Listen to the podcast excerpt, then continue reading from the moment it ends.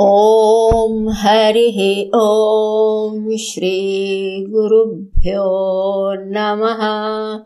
हरिः ॐ। बोलो श्री गोपाल कृष्ण भगवान की जय। गीता मैया की जय।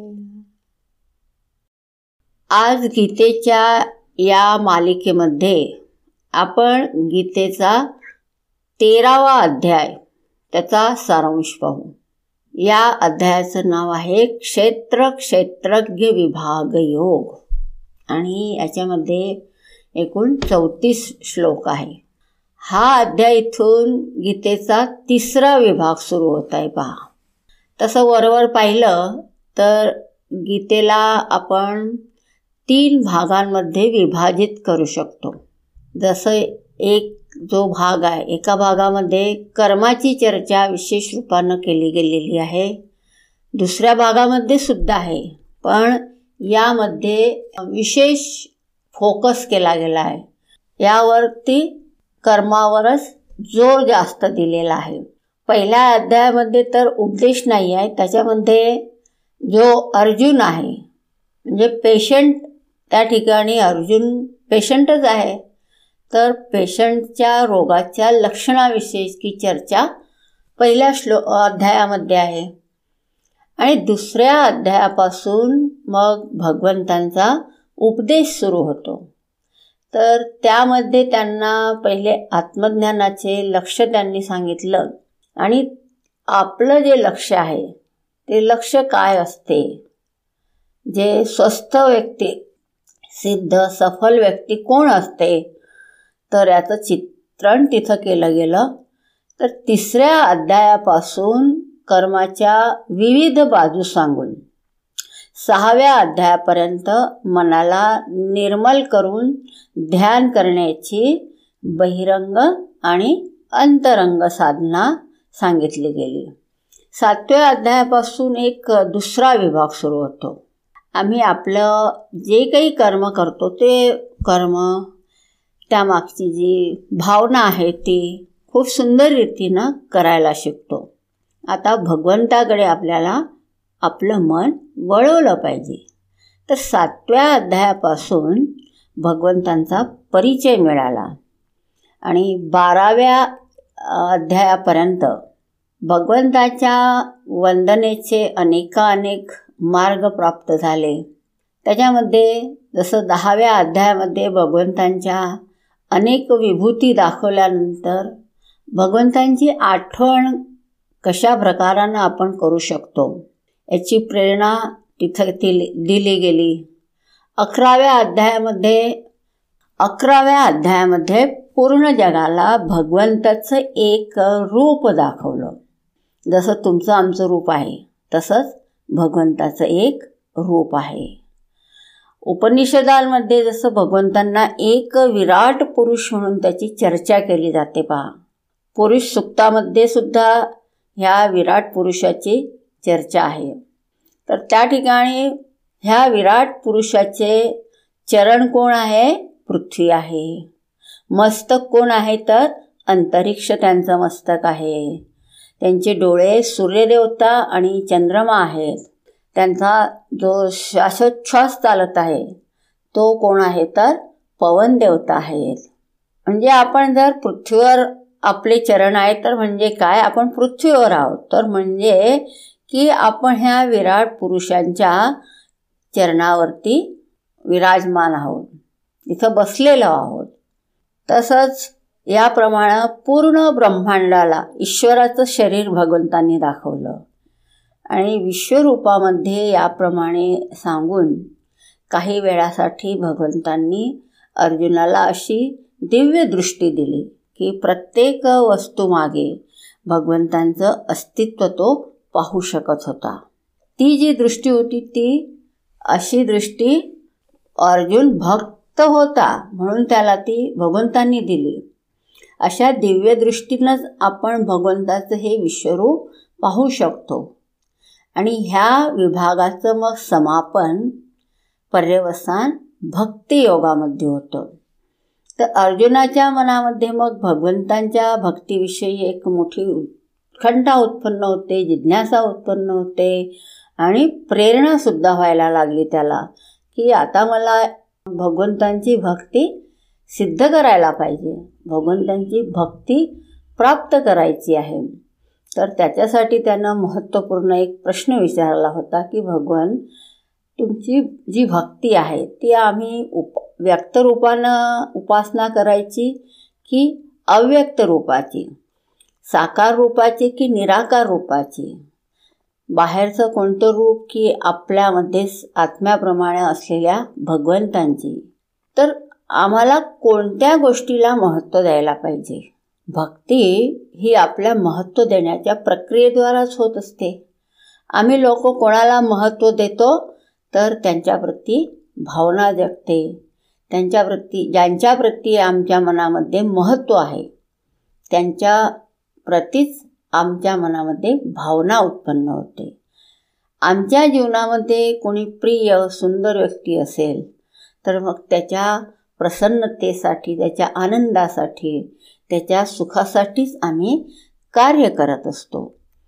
तर असं स्थान जेव्हा भगवंतांना आमच्या हृदयामध्ये मिळते ईश्वर आमचे आई वडील आहेत माता पिता बंधू सखा आपण म्हणतो ना त्या श्लोकामध्ये त्वमेव माताचे पिता त्वमेव तर त्याच्यामध्ये आमच्यासाठी भगवान सर्व काही आहेत जर भगवान सर्व काही आहेत तर मग आमच्या मनामध्ये याचं केवढं महत्त्व आहे? की आमच्या जीवनाचे कार्यकलाप त्यांनाच मनामध्ये ठेवून आम्ही करत असतो. तर एक अभिव्यक्ती झाली त्याचं महत्त्व झालं. इथं ईश्वराविषयी महत्त्व आमच्या मनामध्ये असंच व्हायला हवं की जसं आमच्या प्रियजनांविषयी आम्हाला महत्त्व असते. महत्त्व जेव्हा देतो तेव्हाच त्यांचं योगदान त्यांचा आशीर्वाद आम्हाला दिसतो. त्यांच्याशिवाय आपलं जीवन हे अपूर्ण दिसते. तर बाराव्या अध्यायामध्ये भगवंतांनी सांगितलं की आत्म्याप्रमाणे जे अक्षर अव्यक्त तत्व आहे त्याला तर त्याला जर तुला जाणून घ्यायचं आहे तर मग आम्ही प्रथम बाह्य दृष्टरूपाविषयी महत्त्व उत्पन्न करू. हे जग दिसत आहे. याच्याविषयी महत्त्वाच्या सामर्थ्यामुळे आमच्यामध्ये पात्रता उत्पन्न होते की आम्ही अदृष्टाच्या प्रतीसुद्धा महत्त्व देऊ शकतो. नाहीतर अदृष्टाच्या प्रती महत्त्वासाठी आम्हाला खूप चेष्टा कराव्या लागतात. ते सहज होऊ शकत नाही. तर याच्यासाठी मग कोणी ना कोणी बाहेरचं साकार रूप किंवा भगवंताचं रूप किंवा विश्वरूप पहा. कोणत्या ना कोणत्या रूपामध्ये दृष्ट रूपामध्ये प्रथम ईश्वराची उपासना करणं परमकल्याणकारी आहे. आणि याबरोबरच मग भगवान सांगतात की अंतर्मुख होण्यासाठी अनेकानेक आपल्याला मूल्य पाहिजे गुण पाहिजे. तोच व्यक्ती आपल्याकडं वळू शकतो. कोण वळू शकतो? तर भगवंतांनी त्यामध्ये सांगितलं होतं की जो आपल्या सगळ्या इंद्रियांना आपल्या ताब्यात ठेवतो. आणि जे काही जीवनामध्ये मान अपमान सुतार चढाव सुख दुःख येतात अनिकुल अनुकूलता प्रतिकूलता येते. अशा परिस्थितीमध्ये जर आमचं समत्व आमची विचारशीलता बनून राहते तरच मग आम्ही ह्या अदृश्य अव्यक्ताच्या ज्ञानासाठी पात्रता आम्ही पात्र होऊ शकतो. अन्यथा त्या ठिकाणी मग पीडा होते समस्या होतात. तर स्वतः भगवान सांगत आहेत की अव्यक्ताची उपासना करण्यासाठी आपल्याला अशा प्रकारानं जर मनामध्ये समत्व नसेल इंद्रियांवर नियंत्रण नसेल तर मग मात्र पीडा होते. तर आमच्या मनामध्ये पूर्ण जगाचं हित करण्याची भावना पाहिजे. आपल्या कुटुंबासाठी तर आपण जगतच असतो. त्यांचं हित सदैव कशात आहे ते पाहत असतो. पण पूर्ण जगाचं हित करण्याची भावना आमच्यामध्ये असली तर मग आम्ही अंतर्मुख झालो आहोत. असे अनेकानेक गुण साकाराच्या उपासनेने सिद्ध होतात. म्हणजे तुम्ही म्हणाल की आम्ही फक्त अव्यक्ताची उपासना करू तर ते शक्य नाही आहे. त्याच्यासाठी प्रथम आपल्या मनामध्ये अनेकानेक मूल्य उत्पन्न झाले पाहिजे आणि ते फक्त साकार सगुणच्या उपासनेनेच सिद्ध होतात. यामध्ये काय होतं की आपल्या मनामध्ये एकाग्रतेचं सामर्थ्य वाढतं आणि हे गुणसुद्धा येतात. तर ह्याप्रमाणे बाराव्या अध्यायामध्ये हे महत्त्व गुण महत्त्वपूर्ण गुण पाहिले. आता तेराव्या अध्यायामध्ये प्रवेश करतो आहे. तर याचं नाव आहे क्षेत्र क्षेत्रज्ञ विभाग. ह्या ठिकाणी तिसरा विभाग सुरू होतो. ह्या ठिकाणी सूक्ष्म विवेक आपल्याला करायचा आहे. ज्ञानाची ह्या ठिकाणी प्रधानता आहे. भक्तीमध्ये काय आहे की आपल्याला खूप चांगलं वाटते रस असतो. सुंदर अनुभूती पण होते? पण ही रसानुभूती आपलं लक्ष नाही आहे आपलं प्रयोजन नाही आहे. चांगलं वाटतं आहे बुवा म्हणून आपण ही भक्ती करत आहोत. तर चांगलं वाटते खूप चांगलं वाटते तर आम्ही याच्या आणखी खोलापर्यंत जायला हवं. भक्तीमध्ये सुद्धा चांगलं वाटते भजनामध्ये सुद्धा चांगलं वाटते. तर चांगलं वाटते ही जी सुखद अनुभूती आहे. इथं एक जीव आहे आणि तो अनुभूती करत आहे. तर ह्या ठिकाणी आपल्या अहमची संतुष्टी होत आहे. जीवनामध्ये आपण सतत तेच कार्य करीत असतो की जे आम्हाला चांगलं वाटते. तर मग आम्ही अजूनही आपला जो जीव भाव आहे त्याला बनवून ठेवलेला आहे. आणि त्याचीच संतुष्टी आपण जीवनपर्यंत करीत असतो. यामुळे आनंद येतो हे नक्की. भक्तीमुळे बाहेरची अपेक्षा नाही तरीसुद्धा चांगला वाटते. ईश्वराच्या दर्शनाने आनंद मनाला वाटतो. तर मनाला चांगलं वाटतं मनामध्ये कोणतेही विकार येत नाहीत प्रसन्नता मनामध्ये होते ह्या सगळ्या चांगल्या गोष्टी आहे की मनामध्ये प्रसन्नता असायला हवी. सगळं आवश्यकसुद्धा आहे. पण हे मुक्ती नाही आहे. कारण या ठिकाणी काय की आपली अजूनही पराधीनता आहे. आणि पराधीनतेमध्ये केव्हाही सुख नसते. आपलं सुख कोणावर अवलंबून आहे? बाहेरच्या परिस्थितीवर अवलंबून आहे. कोणती ना कोणती अनुकूल परिस्थिती आली तर आम्ही प्रसन्न आहोत. चांगली गोष्ट आहे की आम्ही प्रसन्न आहोत. आमच्या प्रिय लोकांना पाहून आम्ही नेहमी प्रसन्न होतो. तर आमची ही जी प्रसन्नता आहे ही प्रसन्नता पराधीन असल्यामुळे एका झटक्यात समाप्तसुद्धा होऊ शकते. एवढी क्षणभंगूर आहे. आपली प्रसन्नता एवढी क्षणभंगूर कशी आहे जसे आपण कोणी मला काही म्हटलं की आपण लगेच आपली जी प्रसन्नता आहे ती समाप्त होऊन जाते. आपली खुशी आनंद प्रसन्नता ही पराधीनतेमध्ये नको. की कोणत्याही परिस्थितीमध्ये अनुकूल परिस्थितीमुळे आम्ही सुखी होत आहोत यामध्ये काही मोठी गोष्ट नाही आहे कोणालाही चांगली परिस्थिती मिळाली तर तो नेहमीच सुखीच राहील त्याला नेहमीच आनंद वाटेल. तर ही काही मोठी गोष्ट नाही. पण जास्त महत्त्वाचं हे आहे की आम्ही आपल्या ज्या छोट्या अस्मितेच्या पलीकडे पाहू शकतो की नाही.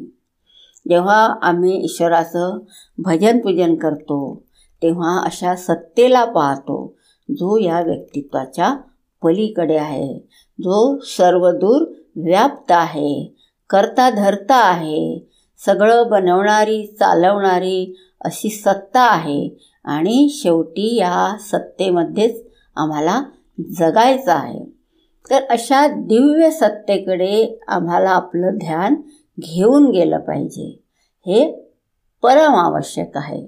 तर ह्या अध्यायात सांगतात की तू चांगला भक्त आहे उपासना करतो ध्यान करतो ह्या सगळ्या अंतरंग साधना करीत आहे. बाहेरच्या ज्या बहिरंग साधना आहेत पूजापाठ वगैरे करणं तीर्थयात्रा वगैरे करणं तर हे सगळं चांगलं आहे. हे सगळं आजपर्यंत आपण करीत आलो. पण आता अशी वेळ आहे की आपल्याला थोडं विचारवान व्हायला हवं. थोडं ह्या सगळ्यांच्या खोलपर्यंत जायला पाहिजे. की मूळ रूपानं जो मी आहे याचा शोध आम्हाला घेतला पाहिजे. खूप खोलपर्यंत चिंतन केलं पाहिजे. कारण ह्या सगळ्या ज्या अभिव्यक्ती एका वेळेला दिसतात दुसऱ्या वेळेला त्या समाप्त होऊन जातात. यांचं जे रहस्य आपलं रहस्य जाणण्यासाठी प्रत्येक मनुष्याला एक न एक दिवस हे समजून घ्यायलाच पाहिजे. पण हे कार्य जे आहे ते तुम्ही म्हणाल की आम्ही जीवनभर भजन करत राहू उपासना करत राहू तर त्याच्यानं होईल तर ते त्याच्यानं होणार नाही. कारण हे भजन उपासना ह्या ज्या काही साधना आहे ह्या साधनेमुळे मध्ये आम्ही फक्त रसास्वादन जर करत असू. रसास्वादन करणं म्हणजे आम्हाला चांगलं वाटत आहे म्हणून आम्ही करत आहोत तर मग आपल्याला ज्ञान होऊ शकणार नाही. याच्यामध्ये आपली सतत अहंची संतुष्टी आपण करीत राहतो. तर ज्याच्यामध्ये फक्त जो मी आहे अहम आहे त्याच्या संतुष्टीचं महत्त्व आहे. तर तो नेहमी मग आपला असा छोटा संकुचित बनून बनवून आम्ही ठेवलेला आहे. म्हणून आम्हाला चांगलं वाटत आहे या पायरीपर्यंत पोचलं पाहिजे. पण इथं एकदा आल्यानंतर कोणाला चांगलं वाटत आहे? कोणाला चांगलं वाटत नाही? हा विचार करून या जीवाच्या आणखी खोलपर्यंत विचार केला पाहिजे. तर ज्या व्यक्ती आपल्याच खोलपर्यंत जातात त्या व्यक्ती मग भगवंतांच्या सुद्धा खोलपर्यंत जातात. तसं पाहिलं तर दोन्ही एकच तत्व आहे. अश्य पण आता ते पूर्ण पण आता आम्ही ते जाणू शकत नाही आहे कारण ते पूर्ण जगाचे मालक आहेत ते पूर्ण जग चालवित आहे. आम्ही जग चालवित नाही आहे. आम्ही जग निर्माण केलेलं नाही आहे. यावेळी जीव वेगळा ईश्वर वेगळे आहेत. तर आम्हाला दोन्हींच्या खोलपर्यंत जाण्याची आवश्यकता आहे. तर हा अध्याय यासाठी सुरू होत आहे. खूप महत्त्वपूर्ण अध्याय आहे. याच्यामध्ये जसं नाव आहे क्षेत्र क्षेत्रज्ञ विभाग योग. असा योगाचा योगाची पद्धत सांगत आहे की क्षेत्र आणि क्षेत्रज्ञ काय आहे याची स्वतः परिभाषा भगवान देत आहेत. तर या अध्यायाचा प्रारंभ होतो आहे की भगवान सांगत आहेत की इदम शरीरम कौंतेय क्षेत्रमित्यविधीयते एतद्यो वेत्तितं प्राहुः क्षेत्रज्ञ इति तद्विदः। की हे कुंतीपुत्रा ह्या शरीरास क्षेत्र असं म्हटलं जातं. आणि जो हे जाणतो त्याला जाणणारे जे लोक आहेत ते त्याला म्हणतात क्षेत्रज्ञ असं म्हणतात. तर प्राचीन आर भगवान अर्जुनाला सांगत आहे की तुला क्षेत्र आणि क्षेत्रज्ञाचा विवेक करायचा आहे. क्षेत्र काय आहे? क्षेत्र स शब्दाचा उपयोग आपण करतो की एक जसं काही फील्ड जसं शेतकऱ्याचं क्षेत्र आहे. शेतकऱ्याची शेती आहे. क्षेत्र क्षेत्र त्याला म्हणतात जिथं काही पिकांची रोपण केली जाते जिथं पिकं घेतली जातात मेहनत करून फळं प्राप्त करतात. तर ह्या सगळ्या वस्तूंचा आधार काय आहे? क्षेत्र आहे. आपल्यासाठी क्षेत्र काय आहे? हे शरीर. मनुष्य शरीराच्या प्राप्तीनंतरच आपण कर्म करू शकतो. कोणत्याही क्षेत्रामध्ये सेवा करू शकतो. अनेक रिश्ते आपले जे नातेवाईक आहे आपला पूर्ण एक सामाजिक ढाचा आहे पूर्ण आपल्या जीवनाचा जो आधार आहे हे सगळं मनुष्य शरीरामुळे संभव आहे. तर या शरीरालाच भगवान सांगत आहे की याला तू क्षेत्र जाण आणखी एक सुंदर अर्थ आहे की जसं आपण शेतामध्ये जे पेरू तेच उगवतं. म्हणून शरीराला क्षेत्राप्रमाणे सांगितलं की कर्मरूपी फळाच्या उत्पत्तीसाठी शरीररूपी क्षेत्र आवश्यक आहे. खूप अद्भुत आहे. खूप मोठा आशीर्वाद आहे. बडे भाग मानुष्य तन पावा. खूप सौभाग्य आहे की आपल्याला मनुष्य जीवन मिळालं आहे. आतापर्यंत जी उपलब्धी करीत होतो ती सगळी शरीरानंच करू शकलो. याचा आशीर्वाद आपल्याला पाहिला पाहिजे आणि स्वतःला धन्य समजलं पाहिजे सौभाग्यवान समजलं पाहिजे. तर असं शरीर असणं मात्र सौभाग्याची अनुभूती झाली पाहिजे.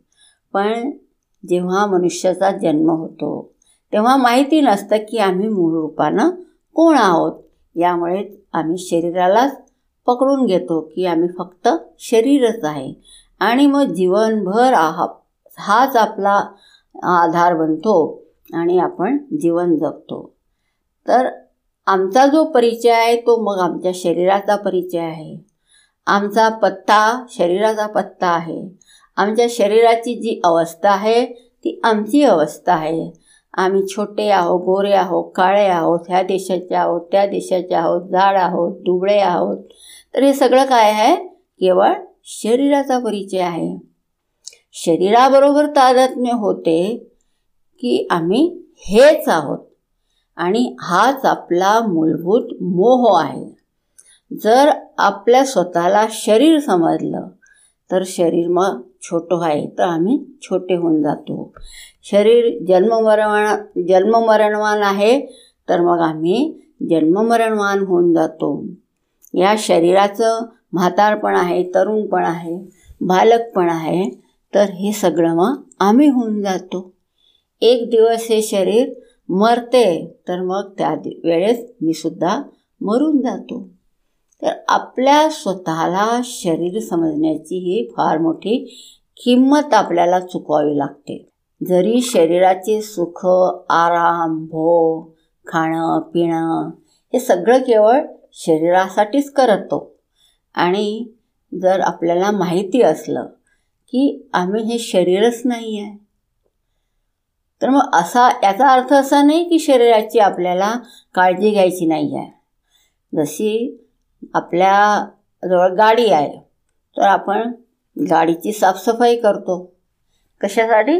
की ही गाडी चांगली ठीकठाक राहिली तर आपल्याला त्या गाडीमधून जिथं जायचं आहे तिथं जाता येईल. तसंच आपल्याला ही शरीररूपी गाडी मिळालेली आहे खूप सुंदर आहे कामाची आहे. याची काळजी घेणं हे आपलं एक कर्तव्य आहे. तर पण ही गाडी मी नाही हे शरीर मी नाही हे आपल्याला जाणून घेतलं पाहिजे. जगातमध्ये बहुतेक जास्त लोक आपल्या स्वतःला गाडीच समजतात म्हणजे हे शरीरच समजत असतात. ठीक आहे सर्वांच्या परिचयासाठी शरीर पाहिजे पण आपली जी मूळ ओळख आहे ती जाणून घ्यायला पाहिजे. आणि शरीराला मात्र क्षेत्राप्रमाणे पाहायला पाहिजे. आज जे आम्ही पाप पुण्य जमा केलेले आहे ज्या वासना संचित केलेल्या आहे जे विकार आहेत ह्या सगळ्यांचा आधार आमचं शरीर आहे. आमच्या खांद्याच्या वरती जे डोकं आहे ते डोकं एवढं सुपर कॉम्प्युटर आहे. भगवंतांनी केवढा सुंदर कॉम्प्युटर आम्हाला दिलेला आहे. पण आमची समस्या ही आहे की आम्ही त्याला ऑपरेट करू शकत नाही. पण याला तू शरीर पहा. कर्माचं क्षेत्र आहे. या प्रकाशामध्येच पहिला श्लोक आपण पाहिला की त्या ठिकाणी धर्मक्षेत्रे कुरुक्षेत्रे. त्या ठिकाणी भगवान म्हणतायत की क्षेत्र शरीरच धर्मक्षेत्र आणि शरीरच कुरुक्षेत्र आहे. इदम शरीरम कोणतेय? की हे कुंतीपुत्र हेच क्षेत्र आहे. हेच वास्तविक क्षेत्र आहे. हे क्षेत्र नसलं तर बाहेरचं कोणतंही क्षेत्रकामाचं नाही. आणि सांगत आहे की आणखी एक गोष्ट तू जाणून घे की जो या शरीराला जाणत आहे आम्ही आपल्या शरीराची भान ठेवून आहे. आम्ही एक चेतन चेतन सत्ता आहे. आणि ह्या चेतनतेमुळेच आम्ही ह्या जगाचं शरीराचं मनाचं सगळ्यांचं भान ठेवू शकतो. तर भगवान म्हणत आहे की एतत यो व्यक्ती की जो याला जाणतो याचं जो जाणकार आहेत त्यांनी याला क्षेत्रज्ञ म्हटलं आहे. क्षेत्राला जाणणारा जो विषयाप्रमाणे असतो त्यासाठी शब्दाचा प्रयोग सहजपणे करू शकतो. पण जो विषयाप्रमाणे नाही त्याच्यासाठी क्षेत्रज्ञ म्हणजे क्षेत्राला जाणणारा तो कोण आहे? तर जेवढे क्षेत्र आहेत.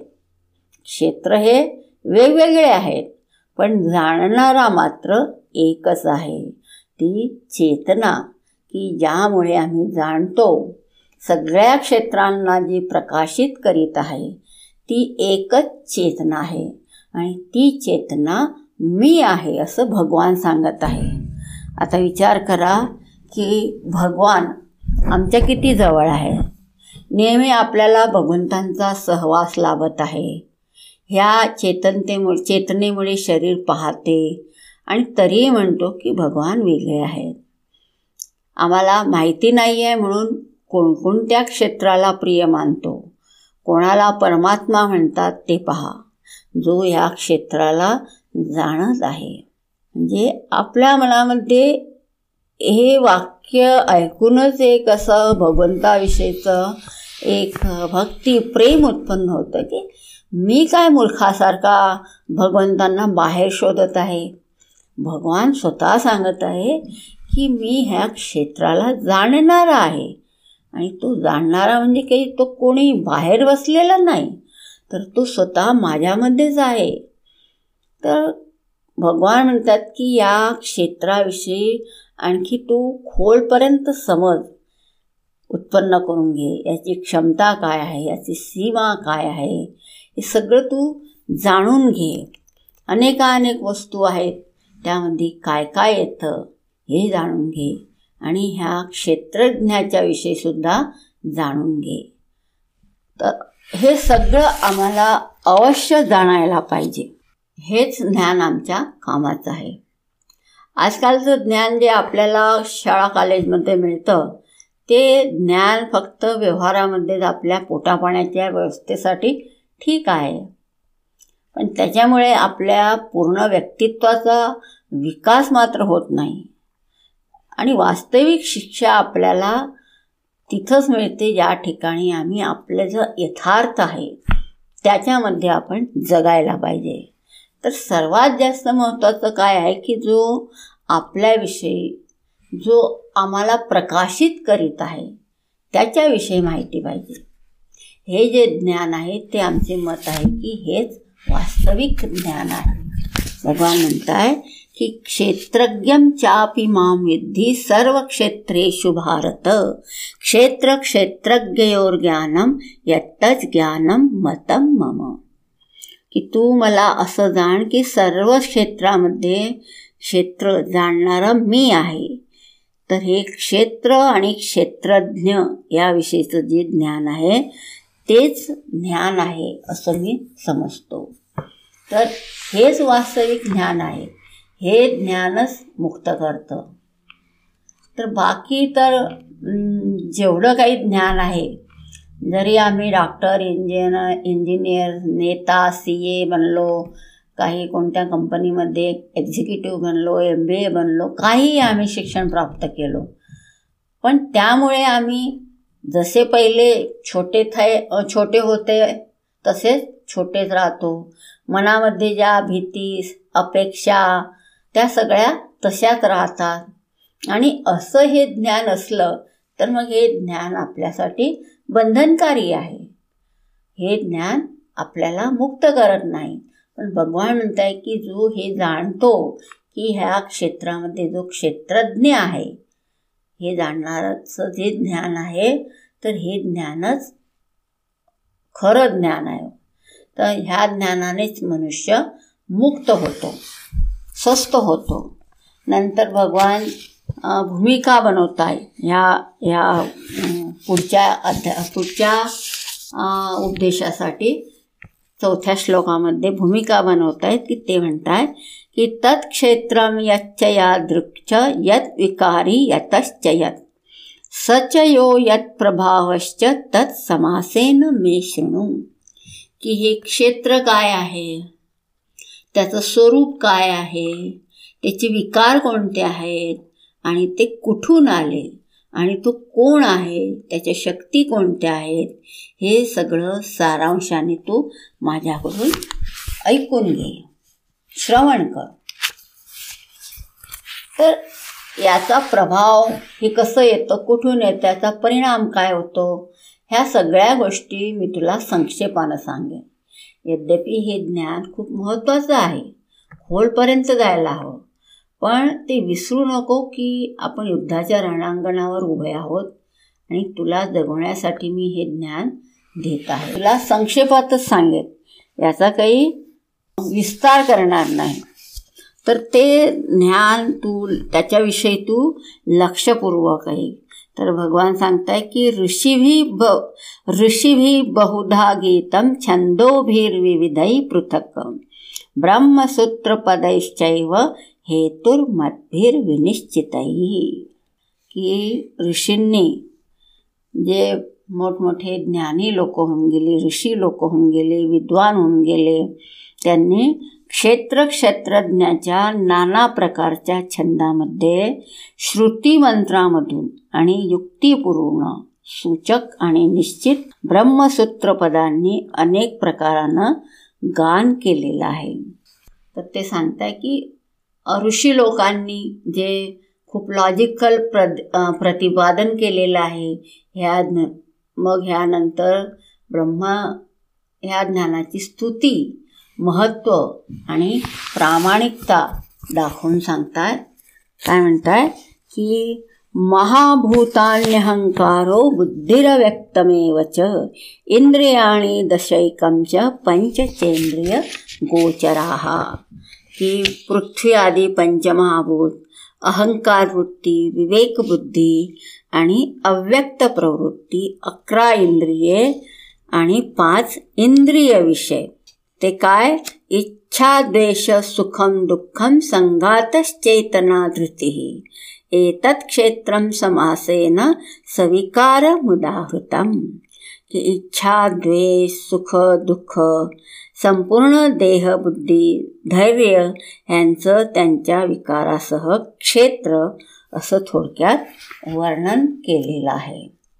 तर ह्या क्षेत्रामध्ये काय काय येतं? तर याचं डिटेल भगवान सांगताय की पंचमहाभूत आहे. पुरं शरीर त्याच्यामध्ये बुद्धी आहे. कर्तापणा अभिव्यक्त होतो. मी करणारा जो कर्ता आहे कर्ता हे क्षेत्राचा एक पार्ट आहे. एक बीजात्मक अवस्था आहे. जसं बीजापासून वृक्ष उत्पन्न होतो. तसंच आमच्यामध्ये एक मानसी रूपानं बीज उत्पन्न होतं. त्याला अव्यक्त म्हणतात. तर अव्यक्तापासून चालू होऊन त्यामध्ये मग आपली इंद्रिया येतात. इंद्रियांचे वेगवेगळे विषय आहेत. मनाच्या अनेकानेक इच्छा भावना येतात. तर चेतना शब्दानं अभिव्यक्ती चे अभिव्यक्त चेतनेचा ह्या ठिकाणी संकेत देत आहे. अनेकानेक गुण आहे धीरज आदी. तर हे सगळे क्षेत्र जाणून घे. तू याचा द्रष्टा आहे. आमच्यासाठी हे विषयकृत आहे. हे जाणणारा जो आहे तो क्षेत्रज्ञ आणि जो ज्ञानाचा विषय आहे ते क्षेत्र आहे. तर याचा तू अभ्यास कर. ह्या ज्ञानाचा विषय आहे. तू याच्यामध्ये नको पडू. की मला हे चांगलं वाटतं हे चांगलं वाटत नाही मी दुःखी झालो. हे सगळं कशामध्ये आहे? हे सगळं त्या क्षेत्राच्या मध्ये आहे. आणि हे स्थायी नाही आहे. नश्वर आहे क्षणिक आहे. एक दिवस हे सगळं नष्ट होणार आहे. कारण हे सगळं क्षेत्रामध्ये येतं. तर ठीक आहे भगवान तुम्ही मला क्षेत्रज्ञाविषयी सांगाल. तर भगवान म्हणत आहेत की पहिल्यांदा तर तू प्रथम क्षेत्राला क्षेत्राप्रमाणे चांगलं जाणून घेणं आवश्यक आहे. हे पहिलं ज्ञान आहे. आमची समस्या ही होते की आम्ही क्षेत्राला जास्त महत्त्व देत नाही आणि क्षेत्राला क्षेत्र म्हणून जाणलं तर मग आम्ही क्षेत्राला महत्त्व देणं बंद करतो याला विषयीकृत करू शकतो. जसे आमचे सुख दुःख म्हातारपण तरुणपण जसं आम्ही सिनेमा पाहत असतो. तर कोणताही सीन जसा विषयीकृत करीत असतो तर यासाठी घाई करायला नको. कोणी म्हणेल की तुम्ही आम्हाला चेतनेविषयी सांगा. आजपर्यंत तर किती वेळा आपण याविषयी ऐकला आहे पण विचार करा की हे ऐकूनसुद्धा आज आम्हाला याचा आशीर्वाद मिळू शकला नाही. का मिळू शकला नाही? कारण ह्याच मनानं ज्या परमात्म्याला ज्या चेतन सत्तेला जाणायचं आहे त्याचं मनामध्ये किती चिंता आहे समस्या आहेत विकार आहेत आसक्ती अभिमान आहेत हे सगळं असल्यावर आपण जाणू शकू का? नाही जाणू शकणार. हे सगळं कशासाठी आहे? कारण आम्ही क्षेत्राला क्षेत्रच जाणू शकत नाही आहे अजून. तर पहिल्यांदा आपल्याला जो अनात्मा आहे जे अनित्य आहे त्याला अनात्म्याला अनात्म्यासारखं पाहता आलं पाहिजे. अनित्याला अनित्यसारखं पाहता आलं पाहिजे. तर मग पहा आपण किती स्वतंत्र होतो. व आमच्या जेवढ्या समस्या आहेत त्या सगळ्या समस्या ह्या जगामुळे आहेत. जर याच्याच बाजूला होऊन पाहायला शिकलं पाहिजे. आम्ही याला अगदी तटस्थपणानं पाहिलं तर मग आमच्या चिंता कमी होत जातात. आसक्ती भय ह्या गोष्टींपासून आम्ही मुक्त होत जातो. आमचं बंधन सगळं हे ह्या क्षेत्रामधूनच येतं. सुख दुःख सगळं बाहेरून येतात. जर येत आहे चिंता अपेक्षा हे सगळे परिणाम याचे आहेत तर क्षेत्राला महत्त्व दिलं तर हे अवश्यंभावी आहे. तर आमचे सगळे जे काही संसारी बंधनं हे सगळे ह्या क्षेत्रामध्ये क्षेत्रामुळे येतात. म्हणून पहिल्यांदा आपल्याला ह्या शरीरालाच पाहायला चांगल्या रीतीनं पाहायला पाहिजे. आणि व्यवहारामध्ये ही आपल्याला एक अवेअरनेस एक भान ठेवायला हवं की आमच्यासाठी हे दृश्य आहे. तर क्षेत्रज्ञाचं रहस्य सांगण्यापूर्वी भगवान मग काही मूल्यांची चर्चा करीत आहे की जो व्यक्ती ह्या मूल्यांना आपल्या मनामध्ये आणतो तो विषयांना विषयाप्रमाणे पाहत आहे आणि स्वतःला मग जाणण्यासाठी तो पात्र बनतो तर ह्या ठिकाणी मग वीस मूल्य भगवान सांगत आहे. तर सातव्या श्लोकापासून चालू करून बाराव्या श्लोकापर्यंत भगवान सांगत आहे. तर भगवान काय म्हणत आहे की अर्जुन हे जे मी तुला सांगणार आहे तेच ज्ञान आहे. हा एक पाहण्याचा अंदाज यालाच तू ज्ञान समज. तरच तुला ह्या ज्ञानाचा आशीर्वाद मिळेल. आणि जर याच्या उलट आहे हे मूल्य तुझ्यामध्ये नसतील विवेक करायला तू समर्थ नसतील तर हे स संभव होणार नाही. तर ह्या ज्ञानामुळेच आपले ज्ञानचक्षु उघडतील. सूक्ष्म वस्तूंची संवेदना होऊ शकते. तर प्रथम ह्या ज्ञानांविषयी भगवान सांगताय की अमानित्वम अदंभित्वम अहिंसा क्षांतिरार्जवम आचार्योपासनं शौचं स्थैर्यम् आत्मविनिग्रहः। तर भगवान सांगताय की अमानित्व मानीपणा न धरणं अदंभित्व दंभ नसणं अहिंसा क्षमाशीलता अंतःकरणाचा सरळपणा गुरुसेवा आणि अंतर्बाह्य शुद्धी आणि आपला लक्षाविषयीचा दृढ निश्चय. आत्मसंयमन आत्मनिग्रह. तर हे मूल्य यांना भगवान खूप महत्त्व देत आहे म्हणत आहे की अभिमान मान अभिमान करू नको अमानित्व. आता ह्या ठिकाणी अभिमान शब्दाचा उपयोग आपण व्यवहारामध्ये सुद्धा करतो की ज्याच्यामध्ये गर्व आहे. पण इथं ह्या भावानं केलेला नाही. इथं याचा अर्थ असा होतो की आम्ही आपला गर्व करीत नसलो तरी आम्ही स्वतःला समजत आहे ते परिभाषित करू शकतो. आम्ही एवढेच आहे. मान म्हणजे काय की मोजणं. अभिमानामध्ये आम्ही स्वतःला आपल्या स्वतःला मोजतो. यालाच धारण करून आपली ह्या जगामध्ये परिचय आपण देत असतो. तर ही आपली पारमार्थिक ओळख ओळख नाही आहे की जी परिभाषेमध्ये बद्ध होईल. आम्ही जो रा रोल धारण करतो त्याविषयी आम्हाला माहिती आहे की हा रोल आहे खूप मोठा पण हा अभिमान खूप मोठा बाधक असतो. आम्ही पहिल्यांदाच हे समजून चुकलो की आम्ही एवढेच आहोत. आम्ही स्वतःला ज्या दृष्टीनं पाहत असतो त्याच दृष्टीनं पाहतो. आमची अस्मिता जी आहे ती एवढीच आहे. तर हे अमानित्व नसायला असायला हवं. दुसरी चीज आहे दुसरी गोष्ट आहे अदंबित्व म्हणजे काय की दिखावा करण्याची वृत्ती नाही. मानित्वमध्ये तर सांगितलं की जे आहे ते दाखवलं जातं. पण अदंबित्व जे नाही ते दाखवण्याची वृत्ती असते. म्हणजे शिकले सवरले काही नाही आणि दिखावा करतात की आम्हाला तर किती मोठं ज्ञान आहे. पण अशा लोकांसाठी ज्ञानाचे दरवाजे त्यांच्यासाठी बंद होतात. नंतर म्हणतात की अहिंसा. अहिंसा म्हणजे कोणालाही आमच्याकडून पीडा देण्याची भावना नको. यथासंभव जेवढं सुख देऊ शकू तेवढं सुख देण्याचा हेतू असतो. शरीर आणि मनानं सुद्धा आपल्याला कोणाला पीडा द्यायचं नाही. हे आपल्यासाठी बाधक आहे. यामुळे आमच्यामध्ये कधी आम्ही जगू शकत नाही. तर अहिंसा असा एक आपल्यासाठी खजिना आहे. पण अहिंसेचा अर्थ असा नाही की कधीही कोणालाही कष्ट देणार नाही. जर एक धर्मपरायण राजा असला आणि कोणी अत्याचारी असला तर त्यालासुद्धा दंड द्यावा लागतो. आपण पाहत असतो की आपली जे देशामध्ये आपली सेना आपण अगदी सुसज्जित ठेवतो. आपल्याकडून आपण कोणाला पीडा देऊ इच्छित नाही. पण जर समोरच्यानं आपल्यावर हल्ला केला तर मात्र आपण त्या हल्ल्याचा प्रतिकार करायला पाहिजे. तर ही ह्या ठिकाणी ही हिंसेची वृत्ती आहे तर आपल्याला कोणत्या धरातलावर हिंसा करतो हे आपल्याला पाहायला पाहिजे. हिंसक वृत्ती जी आहे ती जसं शिकार करणारे असतात त्यांच्यामधल्यामध्ये कोणतेही हिंसक म्हणजे क्षमेची भावना नाही हिंसा वृत्ती आहे आतंकवादी लोक आहेत तर असे लोक हिंसक आहेत.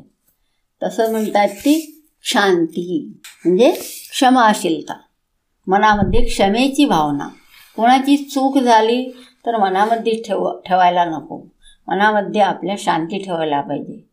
कोणी कसाही वागला बोलला तरी आपण आपण स्वतः जाणून आहोत की आम्ही कोण आहोत?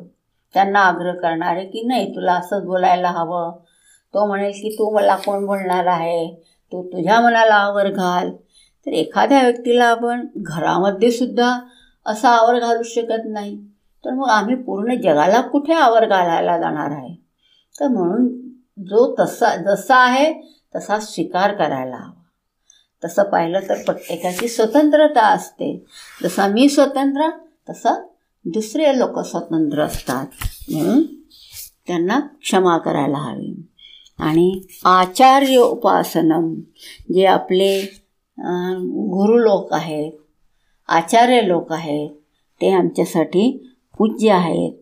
तर त्यांची सेवा करणं शौचम म्हणजे शुद्धी आपलं मनसुद्धा शुद्ध असायला हवं आणि आपण ज्या परिवेशामध्ये राहतो तो परिवेशसुद्धा शुद्ध असायला हवं.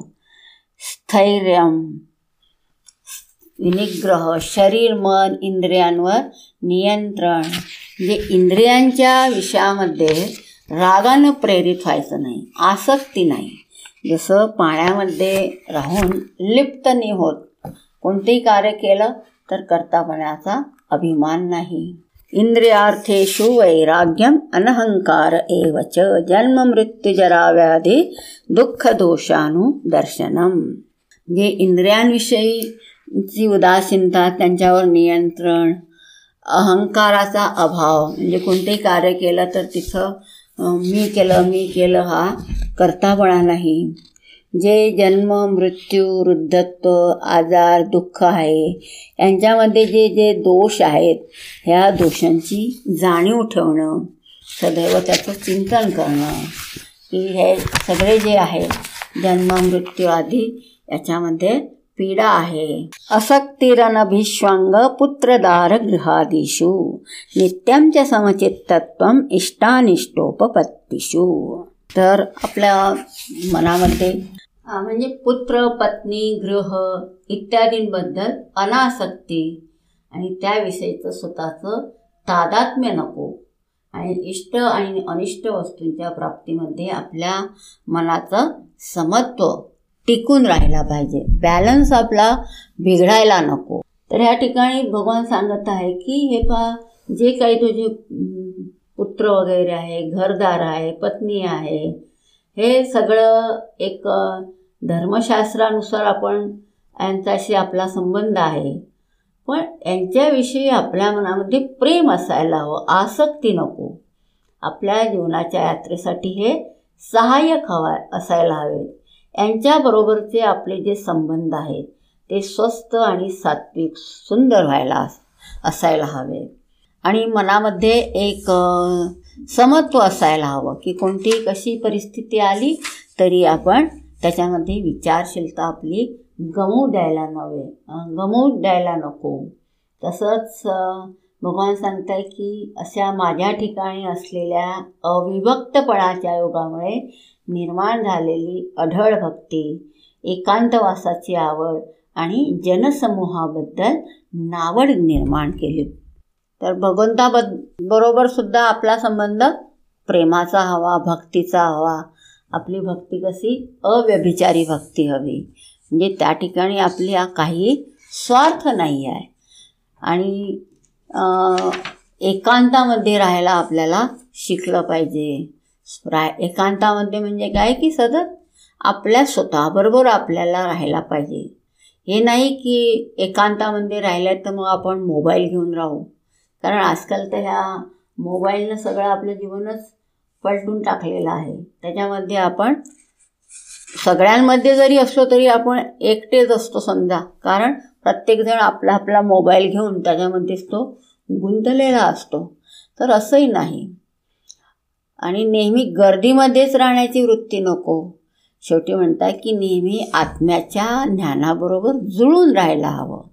याला आपल्या जीवनाचा एक भाग बनवायला पाहिजे. सूक्ष्म अर्थ जाणण्याचा प्रयत्न केला पाहिजे. याच्यासाठी आपल्याला गुरूंजवळ जावं लागेल. सूक्ष्म अर्थ जाणण्याची आपल्याला प्रेरणा असायला हवी. तर पुढे गोष्टी भगवान सांगत आहे की तुला मी आपलं एक लक्ष सांगतो की शेवटी काय जाणण्यायोग्य आहे. तर मग हा सेक्शन ह्या तेराव्या श्लोकापासून भगवान सुरू करीत आहे की तुला काय जाणायचं आहे. ज्ञेयम यत्तत् प्रवक्ष्यामी यज ज्ञात्वामृतमश्नुते अनादिमत परम ब्रह्म न सत न असत उच्चते की जे जाणले पाहिजे ते मी सांगतो. तुझ्या जीवनाचं आता लक्ष काय आहे? की जे तुला जाणायचं आहे त्याच्याविषयी सांगतो.